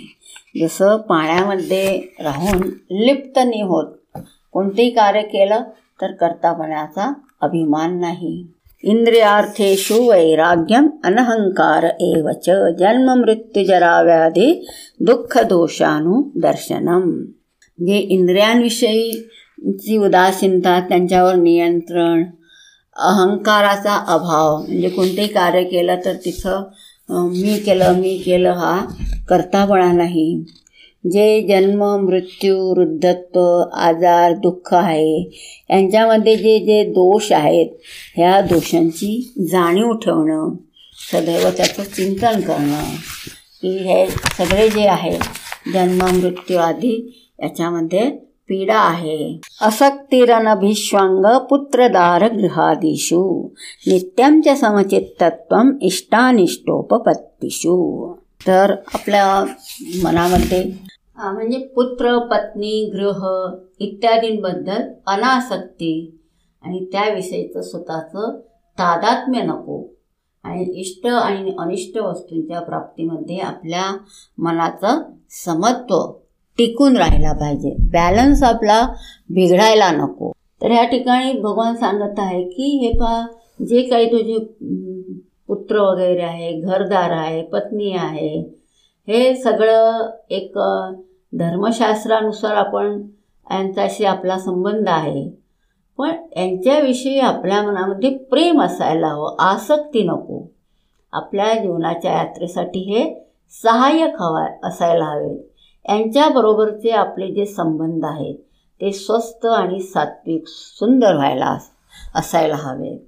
आणि मनामध्ये एक समत्व असायला हवं की कोणती कशी परिस्थिती आली तरी आपण त्याच्यामध्ये विचारशीलता आपली गमवू द्यायला नव्हे. गमवू द्यायला नको. तसंच भगवान सांगताय की अशा माझ्या ठिकाणी असलेल्या अविभक्तपणाच्या योगामुळे निर्माण झालेली अढळ भक्ती एकांतवासाची आवड आणि जनसमूहाबद्दल नावड निर्माण केली. तर भगवंताबद बरोबर सुद्धा आपला संबंध प्रेमाचा हवा भक्तीचा हवा आपली भक्ती कशी? अव्यभिचारी भक्ती हवी. म्हणजे त्या ठिकाणी आपली काही स्वार्थ नाही आहे. आणि एकांतामध्ये राहायला आपल्याला शिकलं पाहिजे. रा एकांतामध्ये म्हणजे काय की सतत आपल्या स्वतःबरोबर आपल्याला राहायला पाहिजे. हे नाही की एकांतामध्ये राहिलं तर मग आपण मोबाईल घेऊन राहू. कारण आजकाल तर ह्या मोबाईलनं सगळं आपलं जीवनच पलटून टाकलेला आहे. त्याच्यामध्ये आपण सगळ्यांमध्ये जरी असलो तरी आपण एकटेच असतो समजा. कारण प्रत्येकजण आपला आपला मोबाईल घेऊन त्याच्यामध्येच तो गुंतलेला असतो. तर असंही नाही. आणि नेहमी गर्दीमध्येच राहण्याची वृत्ती नको. शेवटी म्हणतात की नेहमी आत्म्याच्या ज्ञानाबरोबर जुळून राहायला हवं. याला आपल्या जीवनाचा एक भाग बनवायला पाहिजे. सूक्ष्म अर्थ जाणण्याचा प्रयत्न केला पाहिजे. याच्यासाठी आपल्याला गुरूंजवळ जावं लागेल. सूक्ष्म अर्थ जाणण्याची आपल्याला प्रेरणा असायला हवी. तर पुढे गोष्टी भगवान सांगत आहे की तुला मी आपलं एक लक्ष सांगतो की शेवटी काय जाणण्यायोग्य आहे. तर मग हा सेक्शन ह्या तेराव्या श्लोकापासून भगवान सुरू करीत आहे की तुला काय जाणायचं आहे? ज्ञेयम यत्तत् प्रवक्ष्यामी यज ज्ञात्वामृतमश्नुते अनादिमत परम ब्रह्म न सत न असत उच्चते की जे जाणले पाहिजे ते मी सांगतो. तुझ्या जीवनाचं आता लक्ष काय आहे? की जे तुला जाणायचं आहे त्याच्याविषयी सांगतो. की जे जाणल्यावर अमृतत्वाला प्राप्त होशील. ते आधी नसलेलं परमश्रेष्ठ ब्रह्म ज्याला सत म्हटलं जातं. ते सत आहे असंच नाही. तर भगवान जीवाला सांगत आहे की याच्यामध्ये तू जगू शकतो की परब्रह्म अनादी आहे. ज्याचा ज्याचा आधी आहे त्याला मग तू बाजूला करीत जा. आणि त्याचे महत्त्व तू समाप्त करीत जा. कोणत्या वस्तूला पकडतो जो जो आदिवान आहे तर त्याला तू की बाजूला कर आणि समस्त जन्मवरणवान ज्या गोष्टी आहेत त्या बाजूला होतात. त्यावेळेस मग काय शिल्लक राहतं ते पहा. तर ते एकमात्र कारणभूत तत्व आहे की जे नाही सत नाही असत आहे. त्याचं लक्षण सांगता की सत वस्तूंना तू जसं विषयीकृत करू शकतो तसं पाहू शकणार नाही. अनेक गोष्टी आता आहे पण निघून जातील. अशा असत गोष्टी दृष्ट वस्तू आहेत. पण हे तत्त्व कसं आहे? न दृष्ट न अदृष्ट. ते सगळ्यांच्या हृदयामध्ये आत्म्याप्रमाणे आहे. आम्ही बाहेरच्या वस्तूंना पाहण्यात एवढे गर्क आहोत की आम्ही स्वतःलाच विसरून जातो बा. आम्ही चेतनेप्रमाणे आहे. ही चेतना जी सर्वांच्या हृदयामध्ये जीवन तत्व आहे. त्याकडे वळ. सगळे मग असं जे सर्वव्यापक आत्मचैतन्यचं तत्व आहे त्या तत्वाचं मग भगवान या श्लोकामध्ये वर्णन करीत आहे. तर ते काय म्हणत आहे की सर्वत पाणीपादम तत्सर्वतोक्षी शिरोमुखम सर्वत श्रुतिमल्लोके सर्व मावृत्य तिष्ठती. की सर्व बाजूंनी ज्याला हातपाय आहेत सर्व बाजूंनी ज्याचे डोळे मस्त मुख आहेत सर्व बाजूंनी श्रवणेंद्रिय आहेत असे ते सर्व जगाला व्यापून आहेत. जे सर्व व्यापकता याच्यामध्ये सांगितली. मग त्या नित्य सत्वतत्वाचंच पुढं आणखी वर्णन भगवान चालू ठेवत आहे. ते म्हणत आहे की सर्वेंद्रिय गुणाभासम सर्वेंद्रिय विवर्जितम असक्तम सर्वभृच्चैव निर्गुणम गुणभोक्तृच. की सग सर्व इंद्रियांच्या कार्यांच्या द्वारे प्रकाशमान होणारं. परंतु वस्तुता जे सर्व इंद्रिय विरहित आहे कशालाही जोडलं गेलेलं नाही आहे. तथापि सगळ्यांचं अधिष्ठान असणारं. स्वतः गुणरहित पण त्यांचा उपभोग घेणारं आहे. तर एवढंच नाही तर एका व्यक्तीमध्ये कार्य करणारं आत्मतत्व ते सगळ्यांमध्येच आहे. तू असं समजू नको की फक्त तुझ्यामध्येच आहे तर ते सगळ्यांमध्येच आहे.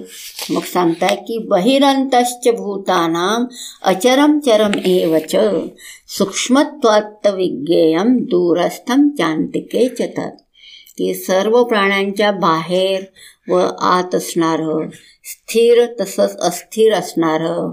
सूक्ष्म असल्यामुळे ज्ञात न होणारं अत्यंत दूर आणि अगदी जवळ असणारं असं ते आत्मतत्व आहे. जे ब्रह्म ज्याची आपल्यामध्ये आत्मतत्व म्हणून आपण अनुभव घेता येतो त्याचा तेच एक सर्वांमध्ये आहे. आणि ते सर्वांच्या मध्ये आत्मतत्व म्हणून रमते. तर हे पुढच्या श्लोकात स्पष्ट करताय की अविभक्तम च भूतेषु विभक्तमिव च स्थितम। भूतभर्तृच तज्ञेयम ग्रसिष्णू प्रभ विष्णूच की ते अविभक्त असूनही सर्व प्राणी मात्रांमध्ये भिन्न भिन्न असल्यासारखं राहत आहे. तेच सर्व प्राणी मात्रांना धारण करणारे म्हणून जाणायचं आहे. तेच सगळ्यांचा संहार करणारा आहे सगळ्यांची निर्मिती करणार आहे. ते तसंच नाही तर आणखी तू लक्षात देऊ लक्ष ठेवू नये. आणखी कसं आहे?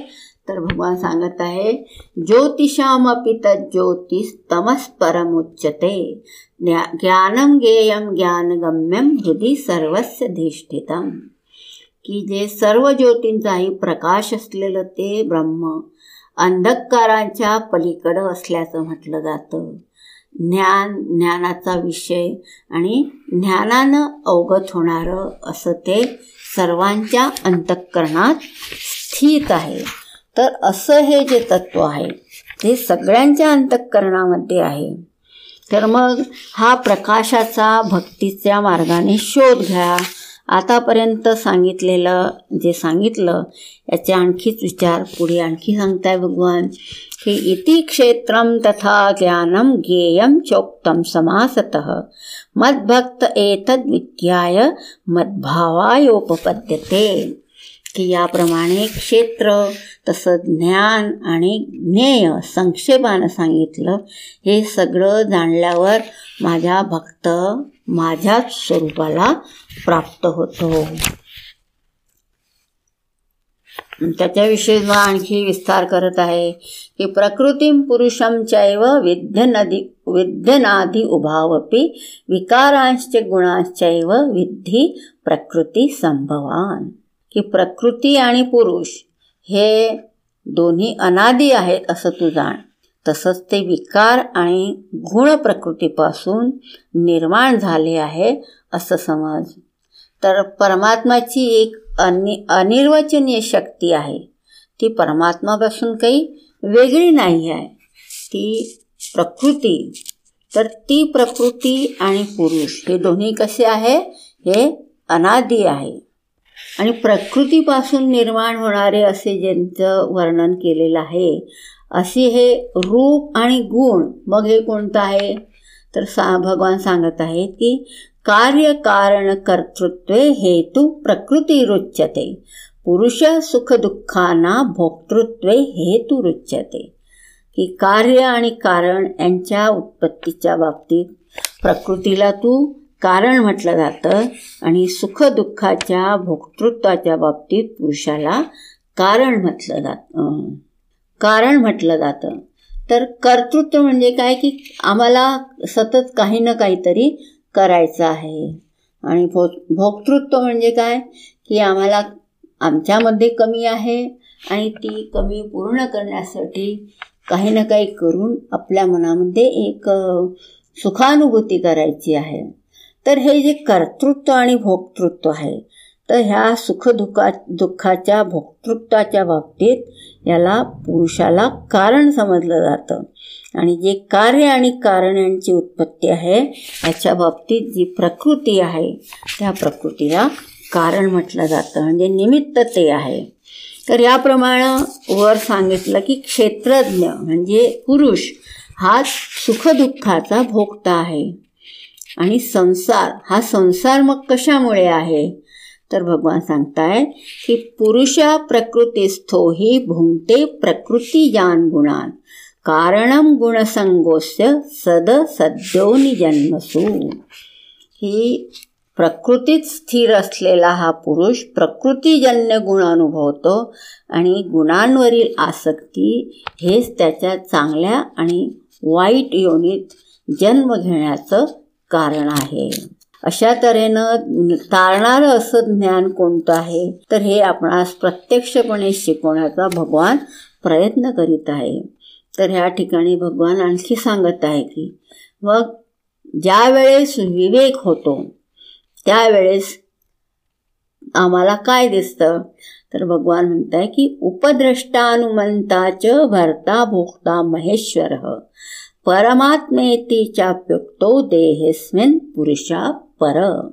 परह की ह्या देहातील ह्या परमपुरुषाला जो साक्षी आहे अनुमती देणारा आहे भरण पोषण करणारा आहे उपभोग घेणारा आहे महान ईश्वर आहे असं जे परमश्रेष्ठ आत्मतत्व आहे त्याला आत्म त्याच्यामुळे हे सगळं काही शक्य होते. तर जो ह्या क्षेत्रानं बाधित झालेला नाही आणि जो उच्च आत्मतत्वाला जाणून आहे तर मग आपल्या जीवनात त्याची प्रतिक्रिया तो कशी व्यक्त करतो? तर भगवान सांगतात की जो य एवं व्यक्तिपुरुषं प्रकृतीं च सह सर्वथा वर्तमानोपी नस भूयो जायते की जो त्या पुरुषाला आणि सर्व गुणांसह त्या प्रकृतीला अशा प्रकारानं जाणतो तो कोणत्याही अवस्थेत असला तरी पुन्हा जन्म घेत नाही. म्हणजे ज्यानं आपलं स्वस्वरूप जाणून घेतलं की मी म्हणजे माझी आत्मा मी आणि ब्रह्म हे काही अलग नाही आहे. भगवान माझ्यापासून काही वेगळे नाही आहे. हे जो जाणतो तो मग मुक्त होऊन जातो. नंतर मग याच्यासाठी भगवान आणखी काही साधना देत आहेत. तर ह्या अधिकारी भेद पाहून मग साधना देत आहेत. तर याच्यासाठी म्हणतायत ध्याने ना ध्यानेनात्मनी पश्यंती केची दात्मानमात्मना अन्ये सांख्येन योगेन कर्मयोगेन चापरे. की काही योगी लोक मग आत्मतत्वाला प्रत्येकात्म्यात प्रत्येकात्म्याने ध्यानाच्या योगे पाहतात आणि इतर ध्या ज्ञानयोगाने आणि इतर कित्येक कर्मयोगाने पाहतात. तर ह्या ठिकाणी भगवान साधना अधिकारी भेदानं देत आहे की जे सांख्य उप सांख्य लोक आहेत म्हणजे ज्यांच्या ज्ञानयोग आहेत ज्यांना तर यामध्ये भगवंतांनी विविध साधना सांगितल्या की ज्या आपण बाराव्या अध्यायामध्ये पाहिल्या की भगवंतांनी सांगितलं ध्यान कर. ध्यानाला समर्थ नसेल तर अभ्यास कर. अभ्यास करण्यासाठी समर्थ नसेल तर तू भगवंतासाठी अर्पण कर करून कर्म कर. आणि त्याच्यासाठी सुद्धा समर्थ नसेल तर जे कर्मफळ आहे ते कर्मफळ भगवंताकडून येत आहे अशा रीतीनं तू साधना कर. तर अशा विविध साधना अधिकारी पाहून सांगितल्या. आणि जे कर्म जे ज्ञानयोगी आहेत ते मग सांख्ययोगाद्वारा आपलं जे ज्ञानी लोक आहेत ते मग ज्ञान प्राप्त करून आपलं स्वतःचं स्वरूप जाणून घेतात. तर अशा रीतीनं ह्या वेगवेगळ्या साधना भगवंतांनी सांगितल्या. आणि आणखी काय सांगताय की जर कोणी ह्या साधना करायला समर्थ नसला पण त्याच्या मनामध्ये एक श्रद्धा आहे की अन्ये त्वेवम जानंत श्रुत्वानेभ्य उपासते तेपि चातितरंतेव मृत्यूम श्रुतीपरायणा. पण जे आत्म्याला जाणणारे नाही आहे आणि बस फक्त दुसऱ्यांकडून ऐकून उपासना करतात आणि श्रुतीला परमश्रेष्ठ मानणारे आहेत ते लोकसुद्धा याच्यापासून मृत्यूपासून मुक्त होतात म्हणजे तरुण जातात. आणि जरी हे विविध मार्ग उपलब्ध असले तरी मग याच्यासाठी कोणतं नेमकं अंतिम उद्दिष्ट आपल्याला साध्य करून घ्यायचं आहे? तर भगवान सांगत आहे की यावत संजायते किंचित सत्वम स्थावर जंगमम क्षेत्र क्षेत्रज्ञ संयोगात तद्विधी भरतर्षभ. की हे भरतश्रेष्ठा जेवढे काही चर अचर प्राणीजात ह्या ठिकाणी तुला दिसून दिसत आहेत ते सगळे कसे आहे? क्षेत्र आहे. आणि ते सगळे क्षेत्र आणि क्षेत्रज्ञ यांच्या संयोगापासून उत्पन्न झालेले आहे असे तू जाण. आता एखाद्यामध्ये प्रकृती आणि पुरुष यांचं अधिष्ठान असलेले हे जे आत्मतत्व आहे हेच खाली निर्देशित केल्याप्रमाणे सर्वत्र असलेलं एकमेव आत्मतत्व आहे. तर त्याच्याविषयी सांगताय की समम सर्वेषु भूतेषु तिष्ठन्तं परमेश्वरं विनश्यत स्वविनश्यन्तं य पश्यती स पश्यती। की जो नाशवंत अशा सर्व प्राणीमात्रांच्या ठिकाणी विनाश न पावणाऱ्या परमेश्वराला समभावाने पाहतो आहे तोच यथार्थेनं ब्रह्म पाहत आहे. तर ह्या ठिकाणी जेवढं तुला काही जेवढं बाहेरच्या जग हे तुला दिसत आहे जेवढं नाव रूप आहे हे सगळं तू पहा. पण ह्या नावारूपामध्ये मात्र तू अटकू नको. ह्या सगळ्यांचं अधिष्ठानभूत जे तत्व आहे ब्रह्मतत्व ते अधिष्ठानभूत तत्वाकडे तुझी दृष्टी वळव. पाण्यामध्ये खूप आपल्याला वेगवेगळ्या लाटा दिसतात बुडबुडे दिसतात फेस दिसतो. पण ह्या सगळ्यांचा आधार काय आहे? पाणी आहे. तर जसं आपला त्याच्याकडे लक्ष जातं पाण्याकडे तसं ह्या ठिकाणी जे काही चर अचर जे काही आहे त्या सगळ्यांचं अधिष्ठानभूत तत्व जे आत्मतत्व आहे त्याला तू पहा. नंतर ह्या यथार्थ ज्ञानाच्या प्राप्तीच्या त्याचीच प्रशंसा करण्याकरता भगवान म्हणताय की समम पश्यन्नी सर्वत्र समवस्थितम ईश्वरम नही नही नस्त्यात्मनात्मानं ततो याती परा गती. की जो ह्या ईश्वराला मग सर्वत्र प्राणीमात्रामध्ये एकरूपतेनं अवस्थित असलेला पाहतो तो आपणच आपल्याला मारित नाही म्हणून तो श्रेष्ठ गतीला प्राप्त होतो. आता त्याची स्थि दृष्टी अशी आहे की तो आपल्याला असं ह्या दिव्य तत्वाच्या हे जे शाश्वत तत्व आहे याच्यापासून तो काही वेगळं जाणत नाही आहे. तर तो जाणून आहे की हे सगळं माझ्यामध्येच आहे. आणि माझ्यामधूनच उत्पन्न झालेलं आहे.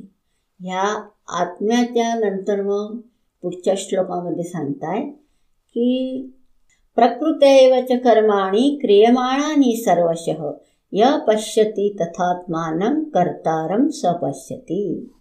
की जो सर्व कर्म प्रकृतीकडूनच केवळ केली जात आहेत आणि आत्मतत्व कर्तृत्वरहित आहे असं पाहतो जाणतो तोच वास्तविक पाहतो.